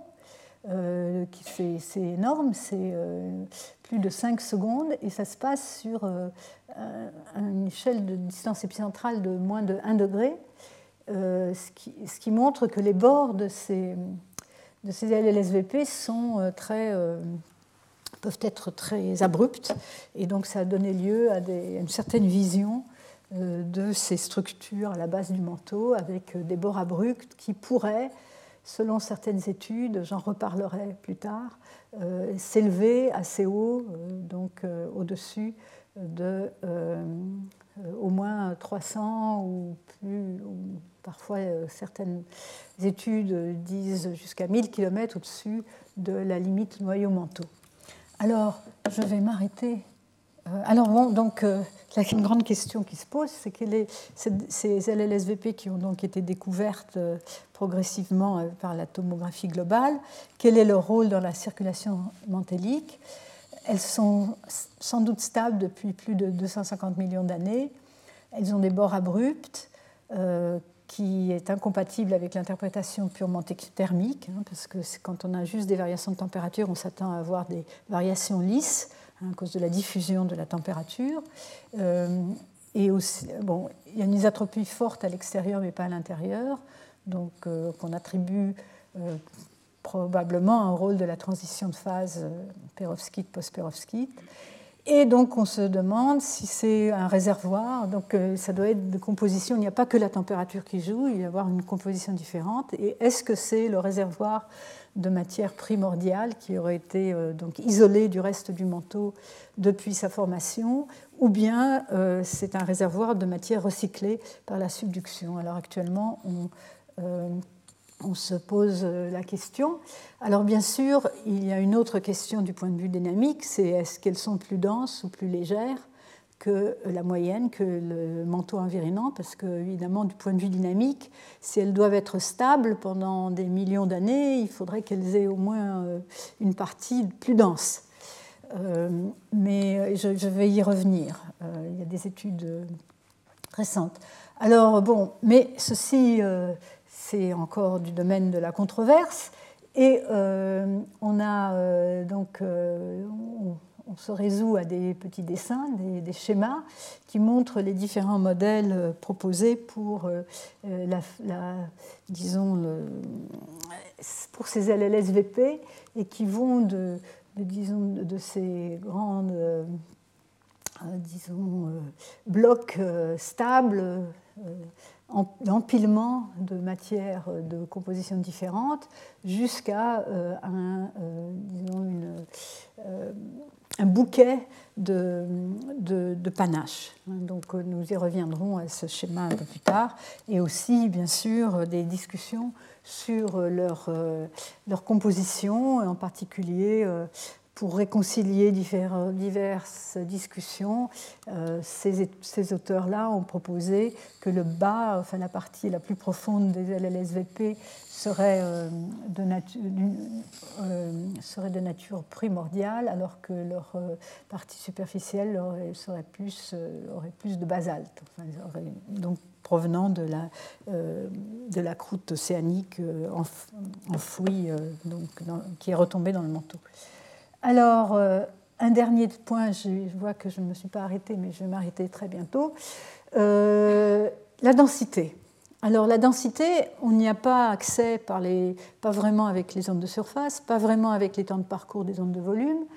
Par contre, par les modes propres, les modes propres sont sensibles aussi bien à la densité, à la vitesse des ondes P, à la vitesse des ondes S. Donc on a peut-être l'espoir, au moins à très grande longueur d'onde, d'avoir accès à la densité. Et il y a eu donc il y a déjà presque 20 ans, une première étude qui a euh, proposé qu'en fait, euh, les, les, LLSVP, donc ça c'est montré à 2800 km de profondeur, je n'ai pas indiqué, euh, la densité qu'ils ont obtenue à partir d'une inversion des, fréquences propres des modes, des modes propres, et en bleu c'est plus dense que la moyenne, en rouge c'est moins dense que la moyenne, Ici, VS, c'est plus lent en rouge et moins lent en bleu. Donc deux modèles un peu différents, mais montrant la même chose. Et ça, c'est la même, c'est cette vitesse que j'avais appelée euh, VC dans l'autre euh, l'autre diapo. Et donc, ils ont proposé qu'elles étaient plus denses. Mais ça, ça portait à une très grande controverse qui a duré euh, jusqu'à, qui jusqu'à maintenant, parce qu'en fait, la, résolution de la densité par les modes propres est vraiment limite, euh, pas très stable, et suivant la façon dont on, le, type de données qu'on utilise et la façon dont on inverse et donc on régularise, on peut obtenir des LLSVP plus denses ou moins denses. Alors ça a été repris récemment et avec des résultats contradictoires. Euh, une étude récente de modes propres où ils ont inclus euh, des modes qu'on appelle les modes de Stoneley. Ce sont des modes qui euh, ont une sensibilité euh, qui est concentrée sur la limite noyau-manteau et qui ne sont pas observables directement parce qu'ils n'ont pas de sensibilité près de la surface, mais par contre ils sont couplés, que le fait qu'il y ait de l'hétérogénéité latérale va coupler ces modes avec des modes du manteau, hein, des modes fondamentaux ou d'autres manteaux, d'autres modes, qui vont permettre euh, donc, euh, mais euh, et, ces modes observés vont être perturbés par, ces modes de Stoneley, et ça va nous permettre d'un peu, disons, de, de mieux imager la structure à la base du manteau. Et donc ils ont proposé ainsi euh, donc, bon, ça, c'est des cartes, en, en, gros, c'est comme des cartes de vitesse de phase, mais c'est pour les modes. Je n'ai pas vraiment le temps d'entrer dans les, détails, mais euh, ce qu'on voit, c'est comme des vitesses de phase, mais euh, donc à des périodes particulières. Et euh, vous voyez, vous avez une figure qui est assez symétrique, parce qu'en fait, les modes moyennes dans des grands cercles, et, au premier ordre, on ne voit que la moyenne sur le grand cercle. Et donc, on a des cartes qui sont symétriques par rapport au centre de la Terre. C'est ce qu'on voit ici. on n'a que les, ordres pairs de, de, la structure. Ça, c'est l'observation pour ce mode de Particulier. Vous voyez ici, c'est sensibilité avec la profondeur. Ici, la limite noyau-manteau. Et euh, alors, un de ces. Je pense que le trait rouge, c'est la densité. Le trait noir, c'est la vitesse des S. Et en pointillé, c'est la vitesse des ondes P. Donc, ça vous donne une idée de la sensibilité. Et euh, donc, ça, c'est observé. Et là, ils ont comparé les prédictions euh, de, ces, de différents modèles. Et euh, il montre que, en fait, si on considère que les LSV sont moins denses que la moyenne, on n'arrive pas à expliquer les données. Par contre, un modèle euh, avec euh, des, des, LLSVP moins denses, donc légères, explique mieux les données. Mais il y a une autre étude complètement indépendante, très récente aussi, qui est la première étude où on a essayé de faire une tomographie de la marée solide de la Terre, euh, donc euh, en utilisant les données, euh, les données de GPS et en extrayant le signal de la marée, de, la marée de la Terre solide, donc, basé sur une théorie assez sophistiquée, a permis aussi d'essayer d'imager la densité donc à la base du manteau mais ça, c'était fait par une méthode directe, c'est-à-dire euh, au lieu de faire euh, euh, un, modèle par optimisation, on a, on a, considéré un grand nombre de modèles en mettant différentes densités à l'extérieur et à l'intérieur des LLSVP. Et on a comparé ça aux données. Et ils ont vu que les modèles avec une plus grande densité, donc une densité plus grande que la moyenne, euh, et, donc, euh, c'est des modèles qui donc, euh, expliquent mieux les données que des modèles avec des LLSVP moins denses. Donc, on en est là. Mais donc, c'est vraiment de la, recherche active. C'est très important du point de vue de la dynamique de la Terre.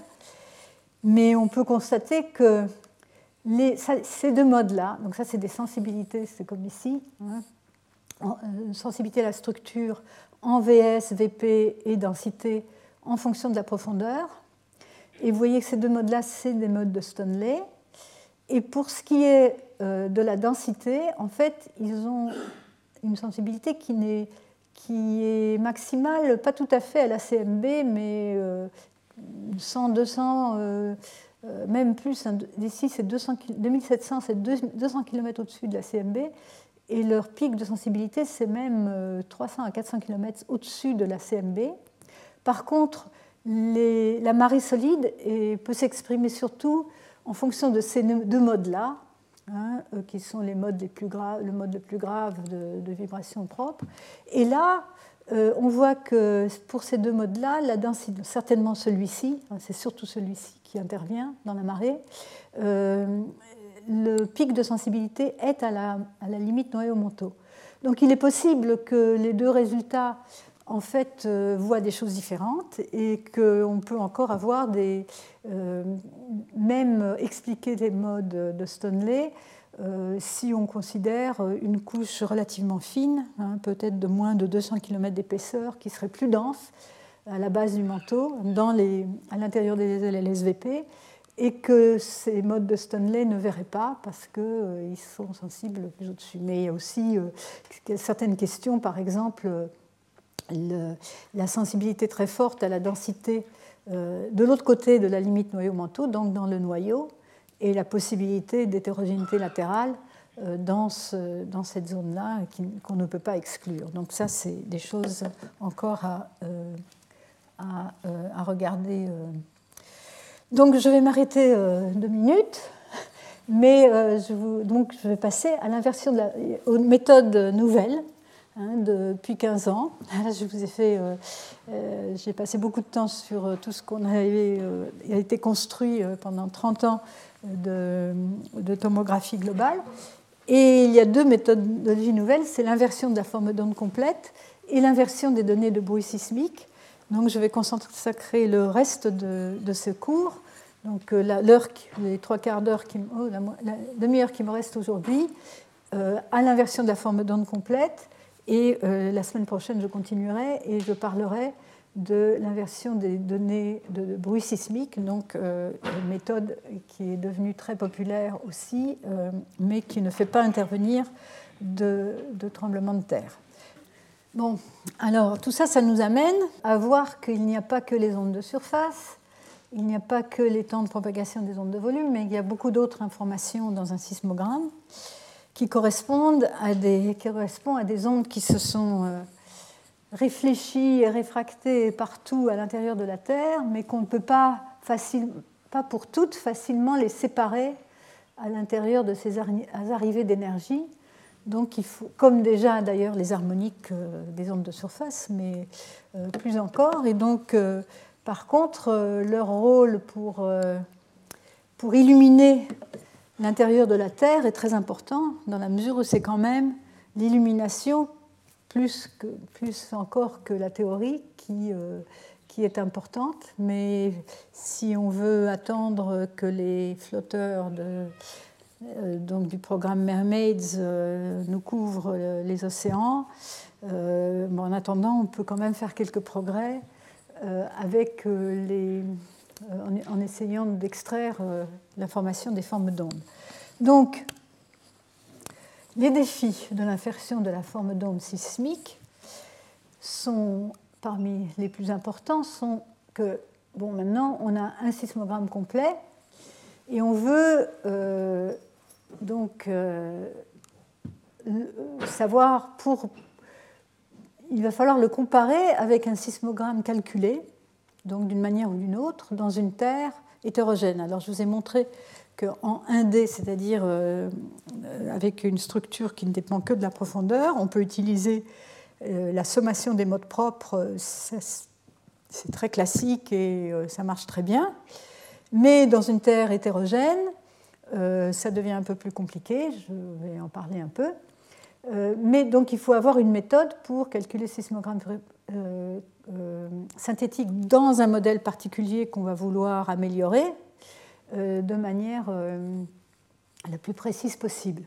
Bon, c'est un problème non linéaire, hein, alors que dans les méthodes classiques, on se rabat assez vite à des problèmes linéaires. Mais quand on regarde la forme d'onde elle-même, la solution va, peut dépendre euh, euh, beaucoup plus fortement du modèle initial choisi, et donc il va falloir euh, s'assurer que au moins s'assurer que ça n'est pas le cas. donc comment calculer ce sismogramme? Comment définir la fonction coût?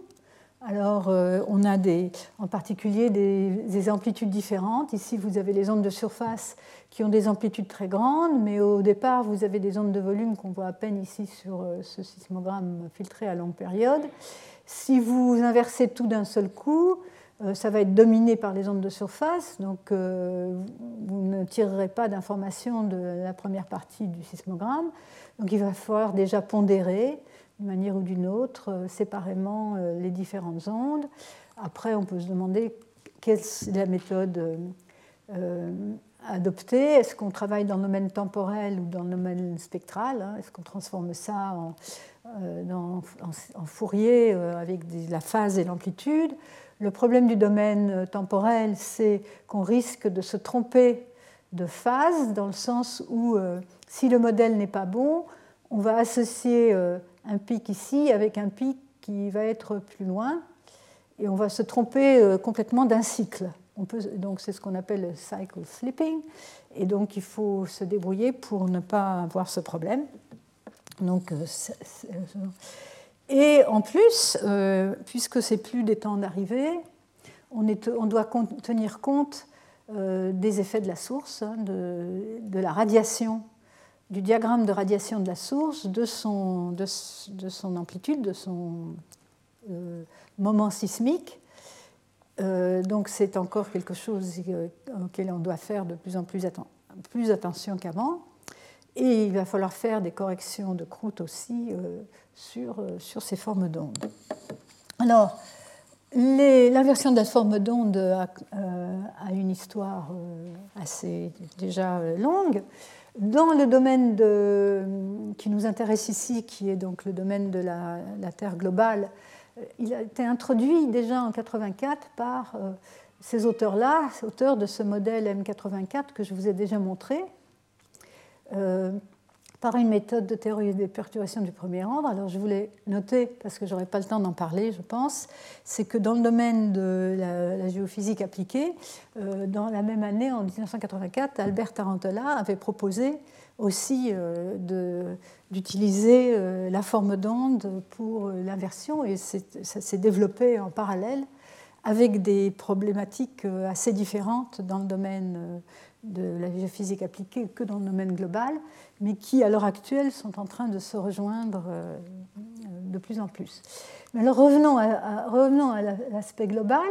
Euh, donc, ils ont proposé d'appliquer une théorie de perturbation des modes propres au premier ordre. Euh, ils, ont, ils, ont, introduit une approximation qui s'appelle l'approximation du trajet moyen, qui dit que les ondes sont sensibles uniquement à la structure moyenne euh, entre la source et la station. Donc ici, c'est ce qu'on voit en grisé, hein, c'est-à-dire que entre la source et la station, on ne voit que la moyenne du modèle. Euh, c'est ce qui euh, va déterminer, disons, la façon dont on va relier la structure au sismogramme synthétique. Et Bon, en, parallèle, ils avaient, ces mêmes, dans ce même groupe, avaient obtenu euh, une façon, euh, ils avaient une façon efficace de, déterminer les paramètres à la source, ce qu'on appelle le tenseur des moments, et euh, qui a donné lieu aux solutions centroid moment tensor, qui jusqu'à présent sont les solutions de référence qui sont calculées tout le temps tous les jours pour des séismes de magnitude supérieure à 5,5, je pense, euh, qu'on peut récupérer et donc utiliser, euh, qui sont de, plus en plus précis. Alors bon, je vais passer, je pense, mais simplement pour ceux qui aiment les équations. Si par sommation de modes propres dans une Terre euh, à symétrie sphérique, on a une expression ici sur une somme de modes avec un terme d'amplitude et un terme de phase, donc avec la fréquence du mode propre, cette approximation-là revient à apporter une perturbation dans la fréquence propre et une perturbation dans la distance épicentrale qu'on peut relier aux hétérogénéités latérales. Donc c'est vraiment très simple. Euh, et par contre, euh, donc, euh, et donc ça, ça montre donc, ce qu'ils avaient fait à l'époque, montrer comment ils pouvaient, à, à longue période, ici à période supérieure à 135 degrés, euh, à 135 secondes. Pourquoi des périodes aussi longues Parce que à ces périodes-là, euh, sensibles à la structure du manteau assez profond, les variations latérales sont faibles et donc on a moins de risque d'avoir des sauts de phase, hein, de ces cycles, sauts de cycle. Et, donc ils ont montré euh, que ça marchait bien. Par contre, donc ça permet de modéliser les ondes de surface, les harmoniques d'un seul coup dans le domaine temporel. Euh, ce qui est important, bien sûr, comme je l'ai déjà dit, parce que les harmoniques, on ne peut pas les séparer euh, de manière facile. Et, donc, ils vont associer ensuite, plus tard ces formes d'ondes, les temps de propagation des ondes S, S, S, dans le cadre de la théorie des pour obtenir des, des modèles de toute la Terre. Mais ils ont commencé par le manteau supérieur avec ce formalisme de formes d'ondes. Par contre, ce qu'il faut bien voir, c'est que ça marche bien pour les ondes de surface, mais pour les ondes de volume, cette sensibilité euh, à la structure moyenne, ça ne marche pas très bien parce qu'on ne retrouve, pas euh, retrouve pas le ray qu'on devrait pouvoir retrouver à haute fréquence. Donc en parallèle, je vais euh, en parallèle, ou un peu plus tard, Nollet a introduit quelque chose, un concept similaire, mais au lieu de pensait en termes de mode propre, il pensait en, termes d'ondes de, surface qui se propagent de, progressive. Et euh, il a introduit cette méthode qui s'appelle euh, la Partition Waveform Inversion, où il trouve un modèle sur un trajet donné d'abord, Et une fois qu'il a ce modèle sur, sur, différents trajets, il va les combiner tous pour trouver un modèle euh, en fonction de la profondeur locale. Donc j'entre pas dans les, données, c'est similaire à l'inversion des données de vitesse de phase des ondes de surface, mais dans le domaine temporel, ce qui permet d'inclure les formes d'ondes des modes harmoniques. Donc c'est, si vous voulez, l'équivalent en, ondes proségressives de la méthode par, par perturbation des modes propres euh, présentée précédemment. Et donc, bien sûr, on inclut les harmoniques, et donc on peut avoir accès à la zone de transition du manteau. Ici, bon, cette figure, elle n'est pas tellement. Euh, euh, illustre pas très bien, mais je l'ai tirée de, de l'article d'origine quand même, montrant avant l'inversion euh, la comparaison donc d'un modèle de départ avec les observés et on ne voit pas du tout. Je pense que vous ne voyez pas les différences. Il y a des différences entre les formes d'ondes. Et après inversion, euh, les formes d'ondes s'alignent bien, etc. Mais donc c'était simplement pour mentionner cette méthode parce qu'elle a donné lieu à toute une école, surtout des nombreuses études de structure régionale et quelques études à l'étude globale du manteau supérieur. Euh, donc euh, des études sur le continent nord-américain, l'Asie du Sud-Est et d'autres régions, et euh, aussi donc plus récemment au niveau global. Donc disons deux méthodes similaires mais pas tout à fait, mais utilisant toutes les deux la forme d'onde. Alors, et puis plus tard, ils ont, introduit, enfin, ils ont aussi introduit des noyaux de sensibilité de fréquence finie pour les ondes de surface. Alors, c'était ça, je voulais montrer. Vous avez ici donc vu du haut, hein, c'est dans le plan horizontal, un trajet entre une source et une station. Euh, je, pense que la, source est là et la station est là. Oui, c'est ça, source et station. En fait, du fait des hétérogènes latérales, les ondes vont être, euh, elles vont pas se propager directement sur le grand cercle, mais elles vont être un peu déviées. Et il va y avoir de la focalisation de la défocalisation d'énergie qui va surtout se manifester sur les amplitudes. Mais quand on regarde la forme d'onde, il faut regarder, il faut s'accrocher à l'amplitude, mais euh, vont avoir aussi euh, un peu d'influence sur la phase, sur le, temps de parcours. Et donc ces noyaux euh, donc, de sensibilité, donc c'est comme les noyaux de sensibilité pour les ondes de volume, ils ont une certaine épaisseur. Donc ici, dans le plan horizontal, hein, c'est pour les ondes de l'or, pour les ondes de relais, et euh, pour les ondes de relais, la sensibilité aux, à la vitesse des S et la vitesse des P, vous voyez, il y a quand même un peu de sensibilité. Ici, en, coupe, hein, simplement pour indiquer que les, ondes ne sont pas sensibles seulement au ray, mais aussi euh, à l'extérieur du ray, et ça va dépendre de la fréquence, de la période. Donc, c'est les mêmes concepts qu'on avait vus pour les ondes de volume. Alors, très bien. Euh, mais euh, tout ceci, encore une fois, ça marche bien pour les ondes de surface, mais pour les ondes de volume. Hein, donc ici, vous avez surtout des, une représentation en ondes de surface à très longue période, le, fondamental, les harmoniques. Par contre, pour les ondes de volume à plus courte période, ici indiquées euh, à période plus courte, mais encore relativement longue, à période supérieure à 30, 30 secondes, on ne va pas pouvoir vraiment les représenter par ces modèles moyens, parce que même si euh, l'approximation des raies est une approximation de fréquence infinie, hein, euh, infinie donc la sensibilité au ray infinitésimal, euh, la sensibilité va, être quand même euh, euh, se concentrer le long du ray. Donc, si vous voulez avoir des renseignements précis sur la structure, il va falloir trouver, il va falloir faire un peu autrement. Et donc, c'est là qu'intervient en fait le couplage entre les branches de mode. Donc ici, vous avez les, en fonction de l'ordre angulaire du mode, de la fréquence, vous avez le mode fondamental, première harmonique, deuxième harmonique, c'est pour les modes toroïdaux, hein, donc les modes qui correspondent au mode. Si vous couplez le long d'une branche, vous allez obtenir les noyaux de sensibilité 1D, donc cette approximation de, trajet moyen. Par contre, si vous couplez les modes euh, à travers le couplage, il est fait par l'hétérogénéité latérale, vous allez obtenir des noyaux de, 2D qui euh, vont vous permettre de rendre compte de la sensibilité euh, autour du ray des ondes de volume. Hein. Donc ici, on compare l'approximation pass average et la théorie des raies à cette théorie améliorée qui est une théorie de fréquence finie, mais qui marche pour les formes d'ondes, où on voit bien, ici pour les ondes SS, euh, on voit la sensibilité qui est indiquée ici en noir et blanc. Euh, ça, c'est des différences de signes, mais euh, le noir et blanc, c'est des différences de signes.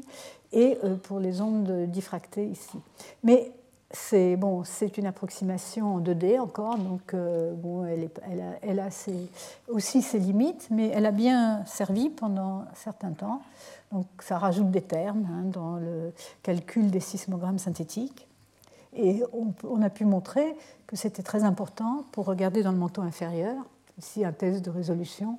Avec l'approximation d'onde de surface, on ne récupère pas le damier très bien dans, la, dans les régions profondes. Par contre, avec, euh, dans le manteau profond, on arrive à le récupérer mieux avec cette théorie. Donc la théorie importe. Bon, je vais sauter celle-ci.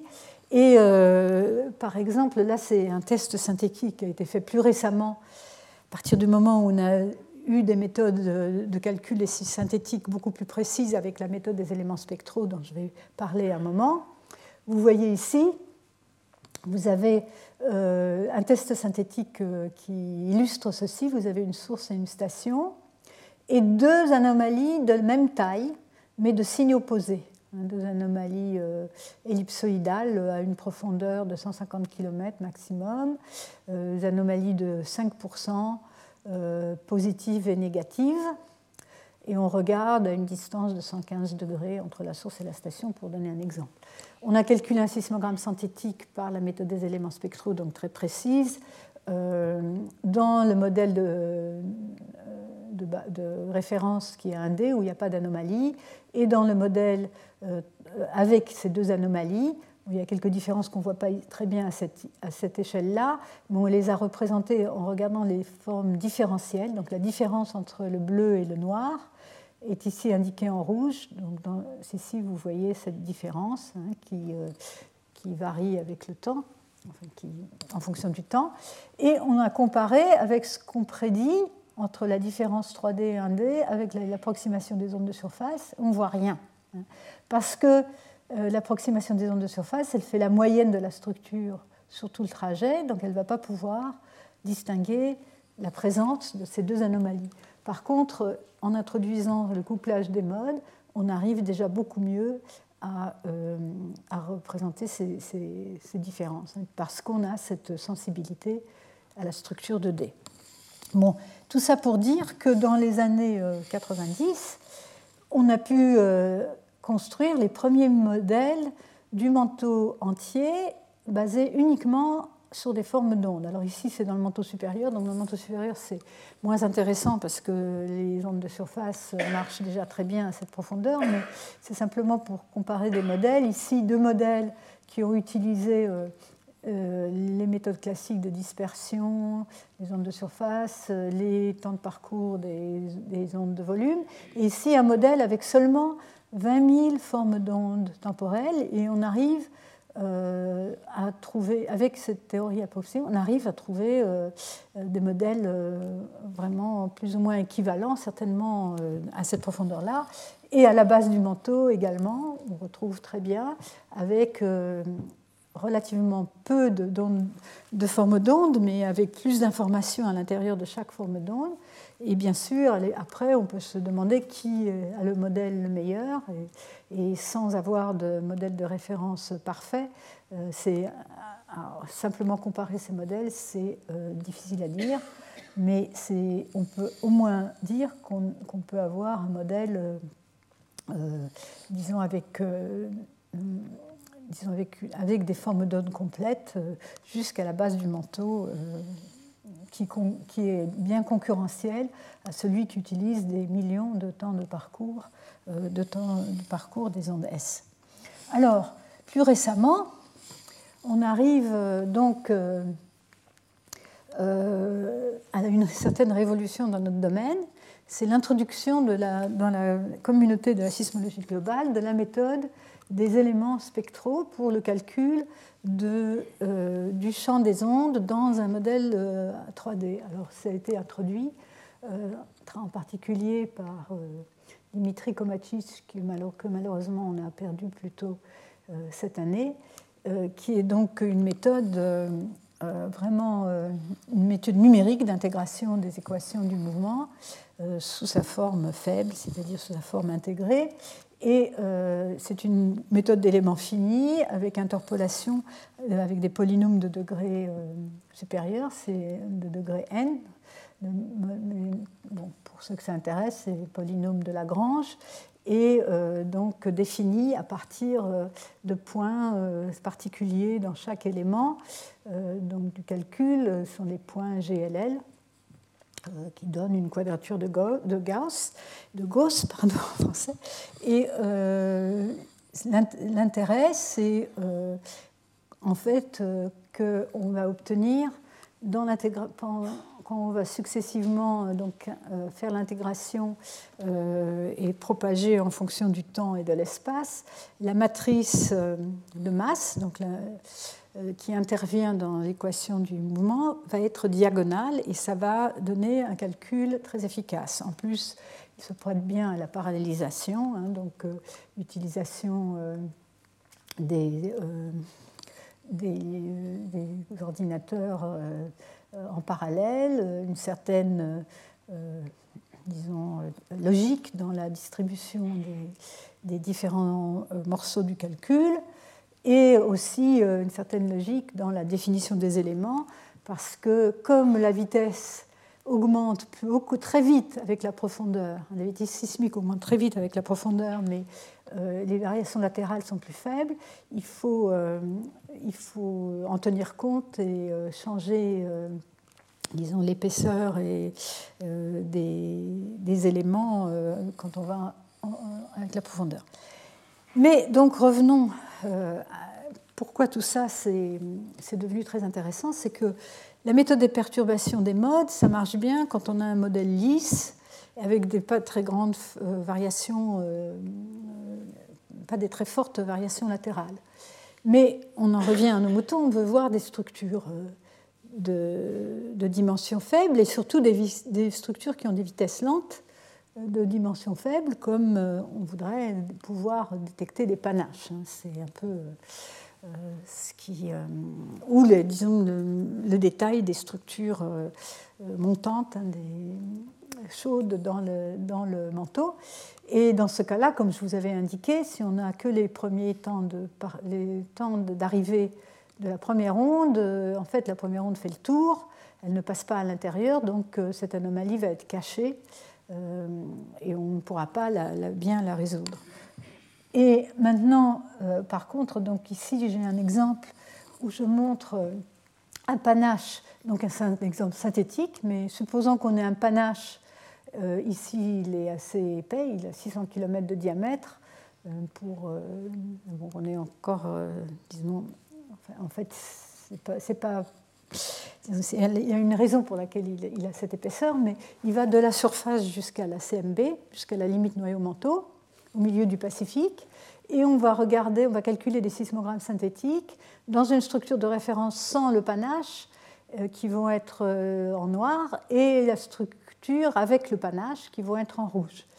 Et euh, on va donc les sismogrammes synthétiques. Quand on regarde à cette échelle-ci, euh, on ne voit pas énormément les différences, mais quand on fait la différence entre les deux sismogrammes, on voit, euh, euh, pas mal de, différences dues au panache. Et, là, en particulier, on voit des différences, non seulement donc au début, si on se concentre sur les ondes S diffractées, donc qui, qui passent à la limite noyau et qui voient le, la racine du panache, on voit euh, des oscillations ici, euh, de différences entre les deux modèles qui se continuent assez loin après l'onde S euh, diffractée elle-même. Et c'est pareil pour les autres ondes. Et ce qui est intéressant, c'est que le trajet montré ici, c'est un trajet qui passe au milieu de ce panache. Maintenant, on va regarder ce trajet suivant qui rase le panache. Il passe juste au bord du panache. Et en fait, la différence en loin, donc dans la coda de l'onde, des ondes, elle devient plus importante. Donc en fait, les trajets qui rasent euh, cette anomalie voient l'anomalie, enfin il y a plus d'informations sur l'anomalie en un sens que dans le trajet qui passe en plein milieu. Et si on est même assez éloigné, si on est à la distance euh, correspondant au, diamètre, euh, donc éloigné, un trajet déjà relativement éloigné de ce panache, on, voit aussi donc des, euh, donc dans cette, ça correspond. Ça c'est le premier trajet, le deuxième, le troisième. On voit encore un effet très important. Donc ça montre que en utilisant une, une, théorie qui permet de vraiment euh, précisément calculer le champ des ondes dans un modèle euh, de 3D, de, disons avec des structures plus ou moins arbitraires maintenant, on va pouvoir euh, avoir euh, accès à de l'information euh, très importante dans les formes d'ondes qui sont un peu derrière les formes d'ondes principales, hein, derrière les arrivées principales. Et donc, on va pouvoir essayer de les extraire. Alors, donc pour ce qui est, donc ça, ça a été introduit euh, en tomographie de forme d'onde globale. Euh, simplement, euh, les méthodes développées précédemment, on a pu substituer le synthétique calculé par, mode, par perturbation des modes propres. On a pu lui substituer un, synthétique beaucoup plus précis calculé par cette méthode des éléments spectraux qui, en plus, nous, permet de rendre compte d'à peu près tout ce dont on a besoin de rendre compte, donc l'anisotropie, l'atténuation. Euh, par contre, euh, la seule chose qu'on ne peut pas vraiment faire avec cette méthode classique, SEM classique, c'est euh, représenter les modes propres à très sur des temps très longs parce qu'on est, euh, on est obligé d'approximer la façon dont on considère la gravité, l'effet de la gravité. On, ne considère pas l'équation de Poisson qui va avec l'équation du mouvement, et donc on n'a pas accès à la perturbation du champ de gravité due, aux hétérogénéités latérales et au passage de l'onde, et euh, donc, euh, or, euh, à très longue période, les modes propres ils sont sensibles. Mais bon, déjà, c'est déjà pas mal. il y a des études qui se penchent sur la question actuellement, qui sont en train de, de, de, nous apporter des, des solutions à cette, ce problème particulier. Donc, les difficultés qui restent, hein, donc à part ce, cette curiosité des modes propres, c'est que le temps de calcul numérique croît avec la euh, en gros avec la fréquence au cube. Donc il faut commencer à longue période, mais si on veut aller à plus courte période, vous doublez euh, la fréquence, ou vous divisez la période en deux et vous euh, multipliez le temps de calcul par 8. Donc ça devient très lourd. Ensuite, les couches fines, si vous avez des couches fines de vitesse lente, comme on a dans la croûte terrestre, euh, ou dans d'ailleurs euh, les, ralentissements de vitesse dans le noyau liquide, ça va ralentir aussi le calcul à cause des conditions CFL sur euh, le pas de, calcul pour avoir un calcul précis qui dépend des vitesses. Alors, bon, donc ça, c'est un problème important puisque maintenant, on peut représenter la croûte de manière beaucoup plus précise. On ne fait plus de correction de croûte approximative, lissée, etc., euh, comme on faisait euh, avec euh, les méthodes classiques, ou du moins on ne devrait plus le faire. Et bien sûr, il faut calculer le champ des ondes pour plusieurs centaines de séismes pour bien couvrir la Terre. À chaque séisme, on fait un seul calcul, mais si on a 300 séismes, euh, donc, et, comme c'est un problème non linéaire, on va avoir n itérations à faire. Et donc, euh, pour pouvoir euh, faire ce genre de tomographie, on doit avoir accès à des calculateurs puissants, des calculateurs avec des, des, comment, des clusters importants pour, pour la parallélisation.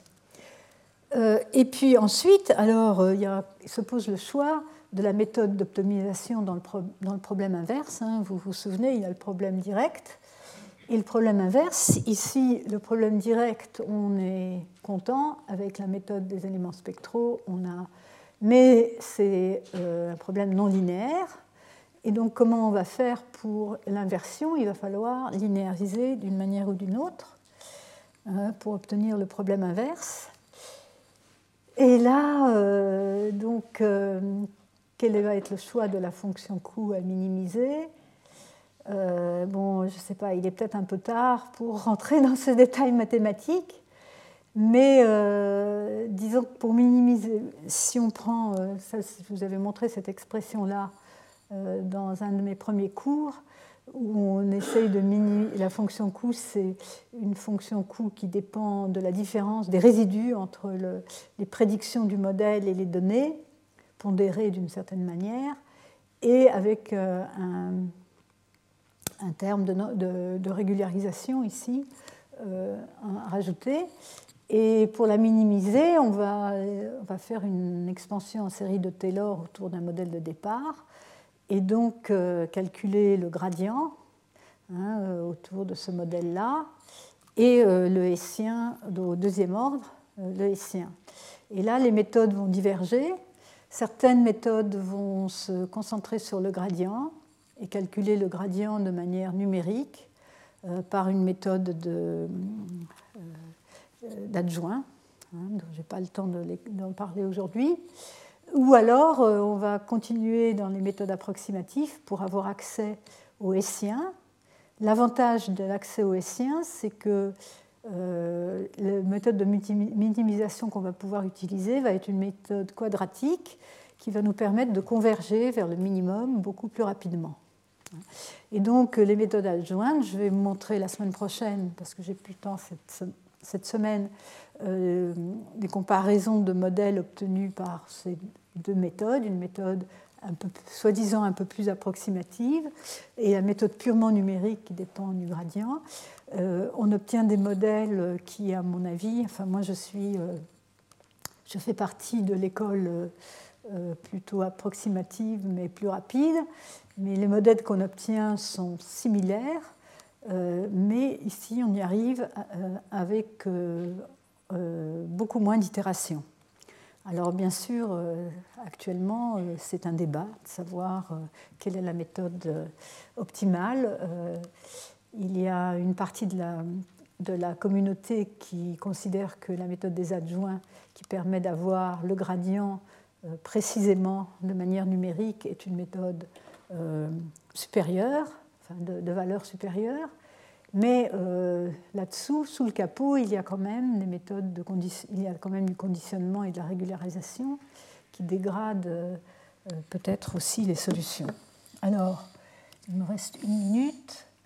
Bon, je passe là parce que euh, c'est un peu trop technique. simplement pour montrer, donc je vais arrêter là, mais en quoi consiste en gros, alors très rapidement, euh, les méthodes d'adjoint, c'est qu'on fait, deux calculs du champ des ondes, on fait un calcul direct, on calcule les résidus à chaque station, et ensuite on rétropropage les, les résidus, euh, ce qu'on appelle le champ adjoint. Hein. on utilise les résidus comme source à la position des stations, et par l'interférence du champ direct et du champ adjoint, ça va nous donner euh, euh, le gradient euh, donc, de la fonction coût qu'on va donc pouvoir ensuite utiliser pour, disons, optimiser le modèle par une méthode en général donc de, de, convergence linéaire, bien qu'actuellement il y ait de plus en plus de euh, disons, de, perfectionnement dans ces méthodes, euh, avec un conditionnement, avec des, des essais approximatifs euh, de plus en plus sophistiqués. Voilà, donc ça c'est les, méthodes des adjoints. Mais donc la tomographie globale hybride, c'est celle que, sur laquelle moi j'ai travaillé. Et on calcule le méthode directe par méthode des éléments spectraux, mais dans le cas inverse, on utilise une méthode de, perturbation des modes propres, une méthode approximative mais robuste à longue période, et qui permet cette, cette convergence quadratique. Euh, et puis, bon, on, accélère aussi le calcul, puisqu'il faut essayer de l'accélérer en remplaçant la croûte par une croûte homogénéisée, c'est-à-dire qu'on remplace la croûte faite de, couches fines euh, de, très lentes par une croûte plus lisse, donc pas, pas réaliste, pas un vrai modèle de croûte, mais qui est équivalent dans un domaine particulier de fréquence à euh, la, vraie croûte. Et euh, on la, au lieu de partir d'un modèle de croûte déterminé déjà, enfin un modèle croûte global existant, on va euh, calculer cette croûte homogénéisée par euh, inversion de dispersion d'onde de surface de courte période. Ça permet d'accélérer le calcul d'un facteur 4, donc c'est pas mal. Voilà, et donc euh, on procède aussi, on va de, des périodes les plus longues aux périodes les plus courtes, en calculant d'abord le manteau supérieur avec les, les, périodes longues, et puis on rajoute les formes d'ondes de volume pour, aux plus courtes périodes pour obtenir le manteau inférieure. Alors ça, c'est possible dans le domaine de la sismologie globale. C'est euh, là qu'il y a les différences avec euh, la façon dont ça se passe en géophysique appliquée, ou en géophysique appliquée, euh, on n'a pas accès, ou jusqu'à récemment, on avait très peu accès aux longues périodes. Et donc, on n'avait pas accès au modèle moyen, au modèle lisse. Et donc, euh, ça, ça, a donné lieu à des, euh, à des, façons de faire un peu différentes de celles qu'on pratique en sismologie globale, où on a déjà des modèles de référence à trois dimensions, lisses, euh, mais bien robustes, comme je vous ai déjà présenté jusqu'à présent. Donc, je vais m'arrêter ici, et donc la semaine prochaine, je vais terminer sur ces questions de qu'est-ce que ça nous a apporté jusqu'à présent c'est l'introduction de cette, euh, euh, de cette euh, inversion de la forme d'onde complète dans en sismologie globale. Et je parlerai de, des méthodes d'inversion du bruit sismique qui sont devenues très importantes en particulier dans, notre domaine, dans d'autres domaines aussi, mais dans notre domaine pour ce qui est de l'étude de la croûte sismique, et donc euh, euh, très importante pour euh, pouvoir contraindre la croûte, en particulier dans le domaine continental, et ainsi voir plus profondément de manière plus, disons, plus précise. Voilà. Merci. Retrouvez tous les contenus du Collège de France sur www.colège-2-france.fr.